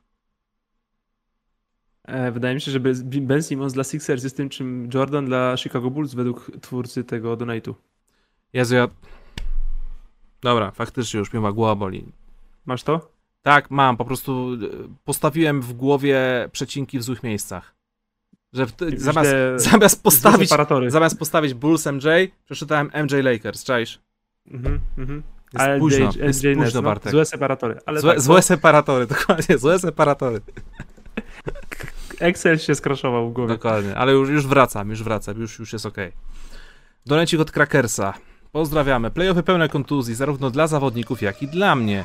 Pierwszy dzień po powrocie ze szpitala i profesjonalne studio na uśmierzenie bólu, zarówno operowanego kolana, jak i złamanego serduszka po odpadnięciu 76ers. Pozdro i dzięki PS Papa Ben. Krakers, e, życzymy Ci szybkiego powrotu do zdrowia. Nie wiem, to tam, mam nadzieję, że tam nic aż tak strasznego się nie wydarzyło w tym kolanie, ale jeśli po powrocie ze szpitala, no to chyba, chyba, chyba coś poważnego. No, Trzymam, trzymam kciuki, że szybka, że, że, rehabili, że rehabilitacja będzie szybka. I będzie wszystko subcie. Jeśli ko- kolono już było operowane, mam nadzieję, że poszła dobrze operacja, to już tylko lepiej będzie. Trzymamy kciuki, no. Kurczę, aż mnie boli człowiek, jak czytam o tych kontuzjach wszystkich i wiem, że wiesz, każda gierka może tak samo skończyć. To jest, ach, okropne. Zbanować kontuzję w sporcie. Zdrowa Mhm. Krakers. Będzie dobrze. Kolejny donate. Paul George is the GOAT.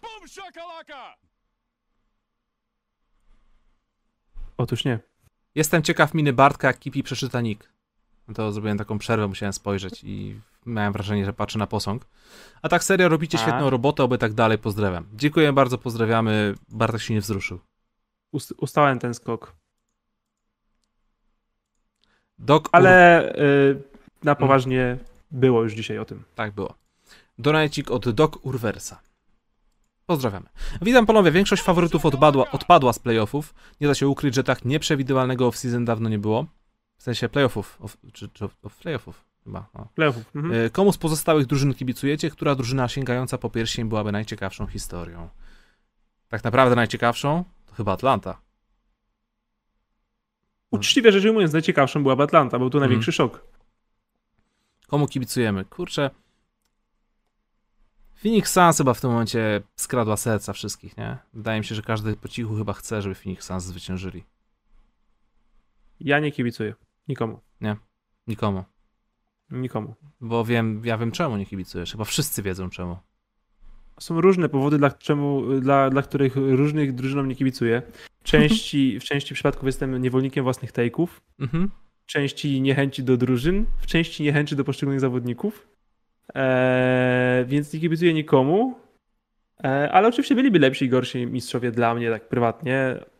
Ale pomyliłem się już tyle razy i wszyscy się myliliśmy już tyle razy i to rzeczywiście jest tak nieprzewidywalne, że dajmy już spokój z tym. Ej, ale przede wszystkim-. Przede wszystkim my co tydzień gadamy sobie o koszykówce i przedstawiamy sobie opinie na bazie tego, co się wydarzyło, co, co jest świeżą historią. My nie możemy być niewolnikami własnych take'ów, bo w NBA wszystko się zmienia z dnia na dzień. Ale wiesz- nie, bo jeszcze mogą mieć rację. Aha, bo chcesz później w razie czego, no bo pamiętacie, tydzień temu to mówiłem i okazało się, że to była prawda. W razie czego mogą mieć rację jeszcze, nie? Bartek, ale wiesz, że to się dzieje cholernie rzadko i czasem nie warto czekać na ten moment chwały. Bo Powiedziałem, że Bucks i Atlanta nie zdobędą tytułu na pewno, nie? A Mhm. wcale nie uważam teraz, że Bucks są bez szansy. Więc No okej. no. No, okej, kolejny donecik, Malik is the Monk, pozdrawiamy. E, zdrówka, kraker z kolano do góry, tak jest, podpisujemy się. Dawajcie, skoro już tak jest mocno o kontuzjach, piąteczkę zawodników zahaczających o doskonałość, którzy mieli absolutnie wszystko, ale zdrowie nie dojechało. Zdrówka wszystkim, butla wody w łapę i czapka, nie ma żartów. To prawda, teraz jest y, strasznie gorąco, aczkolwiek dziś we Wrocławiu było urwanie chmury. To było takie ciut orzeźwiające. Aczkolwiek... Słucham? Tak, Była bu- burza? była taka konkretna burza, rozpadało się Aj. sobie. Zrobiłem sobie w końcu przewiew w domu, ale to trwało parę godzin. Mam nadzieję, że jutro znowu wróci 35 stopni. Tak sobie ostatnio. za szybko nie przyjdzie do nas do Krakowa. Ja powiem ci, że ja sobie tak ostatnio myślałem, czy wolałbym tydzień ulew, czy tydzień skwarów 35 i zdecydowanie wolę opcję numer dwa. Ja też, 100%. 100%. A nie chcę, żeby przychodziła burza, bo Serdel się panicznie boi burz. No, I dzisiaj Scotty ze mną w biurze cały czas siedział tutaj pod moimi nogami, pod, pod biurkiem, więc tak to jest. No, A wracając, piąteczka zawodników zahaczających o doskonałość, którzy mieli absolutnie wszystko, ale zdrowie nie dojechało. Grant Hill, Brandon Roy, Greg Oden, Derrick Rose. Mm. To tak, yy, Z głowy. Eee, Penny Hardaway. Penny Hardaway, racja. Mamy Dosz- pięciu. Mamy pięciu, okej. Chyba, że można w to wliczyć Magica Johnsona. Nie wiem, czy można wliczyć w takie coś y, top 4 zawodnika all time. Ale Ty, ale jest, jest, jest, coś takiego, ile, jest coś takiego, ile on jeszcze mógłby osiągnąć, gdyby, no nie problemy zdrowotne, nie? ja wciąż uważam, że on wchodził w swój prime. Mm. kiedy skończył karierę. Mimo tego, że był pięciokrotnym mistrzem i kilkukrotnym MVP i MVP finałów, on odszedł na, na, na początku swojego prime'u. Nie przed nim, jakby on już trwał, ale to był początek jego prime'u. I on odszedł. I to jest top 4 zawodnik historii. Bill Walton, Domas podpowiada, też bardzo dobrze podpowiada. Bill Walton też mógł być all-time centrem, gdyby przegrał całą karierę tak jak, tak jak poz- pozwalał jego potencjał, a nie, a Hmm. nie, a nie zdrowie. Filip Janis fan. Jeszcze jeden donecik od kolegi. Smutne jest to, jak wszyscy wyzywają Janisa za to, jak rzuca wol wolne. Lepsze, niż to, co, lepsze to niż to, co robi Bob Simmons. Ben Simmons, e, kolego. Poza tym mówicie, że Janis e, się spala w playoffach, a w wieku 26 lat będzie po raz drugi w finale konferencji. Jordan pierwszy zaliczył w wieku 20, w- 27. Tutaj też chyba separatory się troszkę pomieszały, ale mam nadzieję, że cały sens przedstawiłem. E, my aż tak cisnęliśmy Janisa, Bartek, czy to raczej było puszczone w eter do komentujących na czacie? Bo ja, Myślę, ja, Ether, bo ja nie przypominam sobie, żebym cisnął taki Janisa, nawet nie poruszyliśmy tematu rzucania rzutów wolnych inne przez rzuty 30 osobiste. sekund. No. Tak. Ale widzę, że mamy do czynienia po prostu z wielkim fanem Janisa, to też jest spoko. Czy, czy dobrze, czy źle? On jest niewolnikiem własnych take'ów i to jest romantyczne, Bartek. Kibicowanie jest romantyczne w pewien Su- sposób. Słucham? Kibicowanie, kibicowanie jest romantyczne. Dokładnie. Jest trudne, uparte, czasem niewdzięczne, ale jest romantyczne i no nie oceniam. Więc jak, jak będzie, jak w końcu, Moglibyśmy mieć segment do Janiszy. ale jak w końcu będzie mistrzostwo dla Milwaukee i dla Janisa, to kolega, który właśnie tutaj donato- donatował, będzie pierwszą osobą, która się będzie tym jarać, więc to jest super. A No, ja segment, myślę, że będzie strasznie, no i A wtedy ja przegram. przegram. a, a segment o Janisie, jaki, jaki chciałeś przedstawić segment o Że Janisie? moglibyśmy mieć segment o rzutach osobistych Janisa, ale nie mieliśmy go i nie będziemy go robić, bo wszyscy wiedzą o co chodzi. Ja ostatnio czytałem taki żarcik jeden, y, jakbym miał do wyboru, y, jakby moje życie zależało od rzutu wolnego Janisa Antetokounmpo bądź Bena Simonsa, to, y, to rzut, którego bym wybrał. I os- druga osoba odpowiada, rzut Janisa Antetokounmpo, bo przynajmniej zdążyłbym się pożegnać z całą rodziną. To śmieszne. To jest śmieszne, tak jest. E, Ja bym wolał, żeby rzucał ten em, były rezerwowy center Houston, który rzucał spod nóg. Jak on się nazywał? Chumamo Kake jakoś tak? Nie. Nie, Chumao Kiki to jest jakiś teraz, e, nie, to, to, to on gra chyba, on jest jakiś rookie albo drugoroczniak, ale był taki, kurde, to było z 5 lat temu. Nie O, pamiętam gościa. Chi, Chinanu Onuaku. Byłem blisko.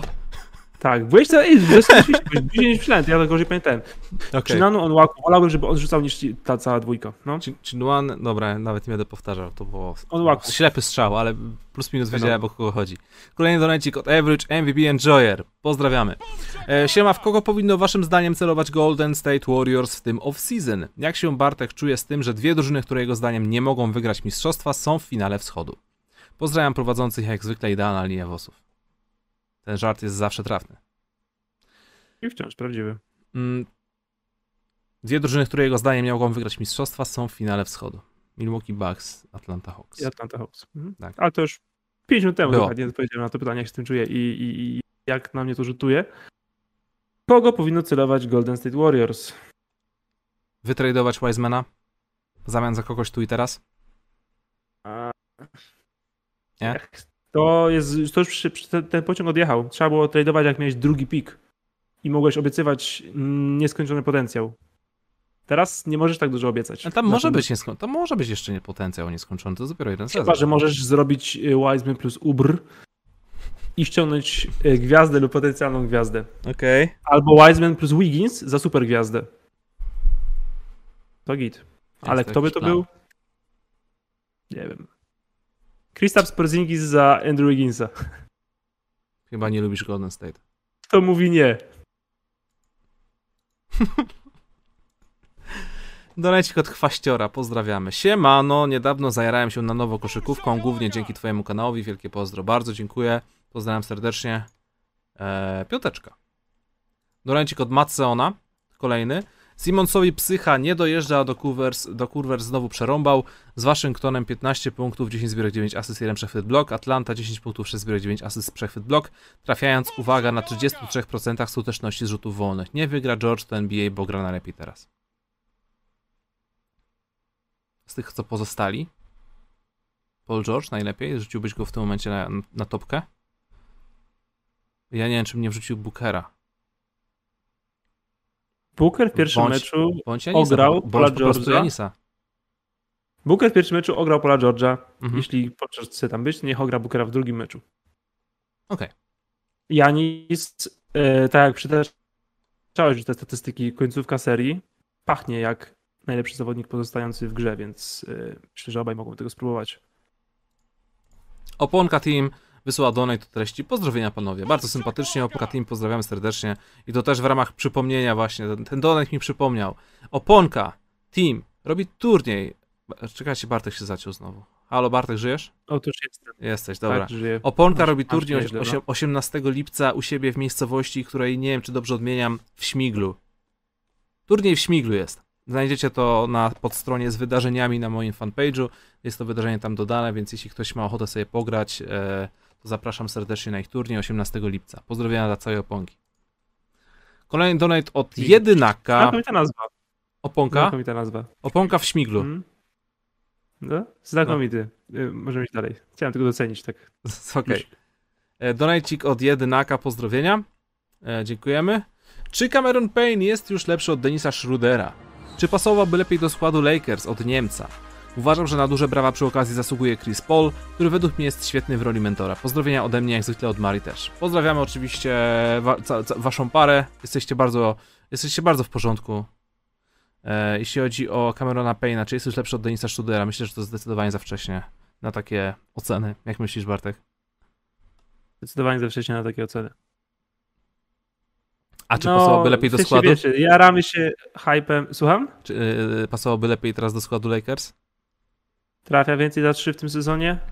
Sumarycznie? Yy, procentowo? Jeśli tak, to tak. Jeśli nie, to nie. Okej. Okay. No.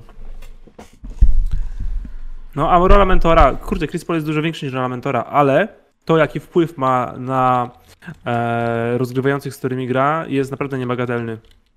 I, i rzeczywiście, i w sumie słusznie, słusznie, warto to, warto to wyróżnić. Ostatni donate na dziś jest od Dave'a.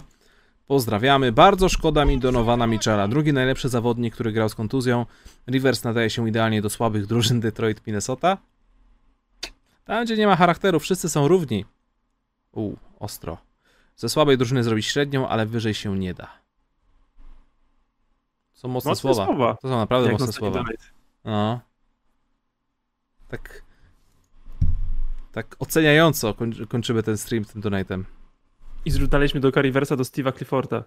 No. No cóż. Ja się może skupię na pierwszej części. Bardzo szkoda mi Donowana Michela. Mi również. Gadaliśmy o tym chwilę dzisiaj. Naprawdę zdał całego z siebie w tej serii. Miał bodajże jeden mecz z gatunku średnich, a tak to był po prostu. Był zawsze tym numerem jeden, bądź maksymalnie numerem dwa najlepszym zawodnikiem na parkiecie. No ale niestety koszykówka to gra zespołowa i tam nie do końca wszyscy dowieźli. No i też słab w końcówkach, ale mimo tego wszystkiego, wszystkie mecze, tak jak mówisz, poza jednym miał na poziomie gwiazdorskim lub supergwiazdorskim. Mhm. Dobrze. To jest e, stream, który się właśnie już tutaj zakończył, prawie. Mm, donaty wszystkie poleciały. Ja wam jeszcze chciałem tylko na sam koniec... E, kurczę, nie przygotowałem tej grafiki. Czekajcie, szybko to zrobię. O, jest pyk. E, na chwilę będziemy zasłonięci, mianowicie jutro o godzinie 19 na YouTubie Ewinera będzie live, na którym będę rozmawiać z Kamilem Hanasem oraz Marcinem Gortatem na tematy związane z tym, co się działo w NBA. Być może powtórzymy troszkę tematów e, z dzisiaj, co gadaliśmy z Bartkiem, ale zrobimy to w innym towarzystwie, więc panowie na pewno będą mieć inne spostrzeżenia, inne ciekawe historie. Marcin przedstawi na pewno jakieś historie jeszcze z, z, z przeszłości, z czasów, gdy grał w NBA, więc na pewno będzie dość e, ciekawie. Zapraszam serdecznie. A ty Bartek, masz może coś jeszcze tutaj do przekazania? Jakiś off-top? Ja, nie. Nie specjalnie z takich ważnych rzeczy. Odpalę sobie studio Winnera i jestem zadowolony. Bałem, bałem się. E, wiedzieliśmy, że studio będzie trudne. Jestem zadowolony. Z nas i z czatu i z wszystkich i że zrobiliśmy wszystkie cele, które mieliśmy zrobić. O to chodzi.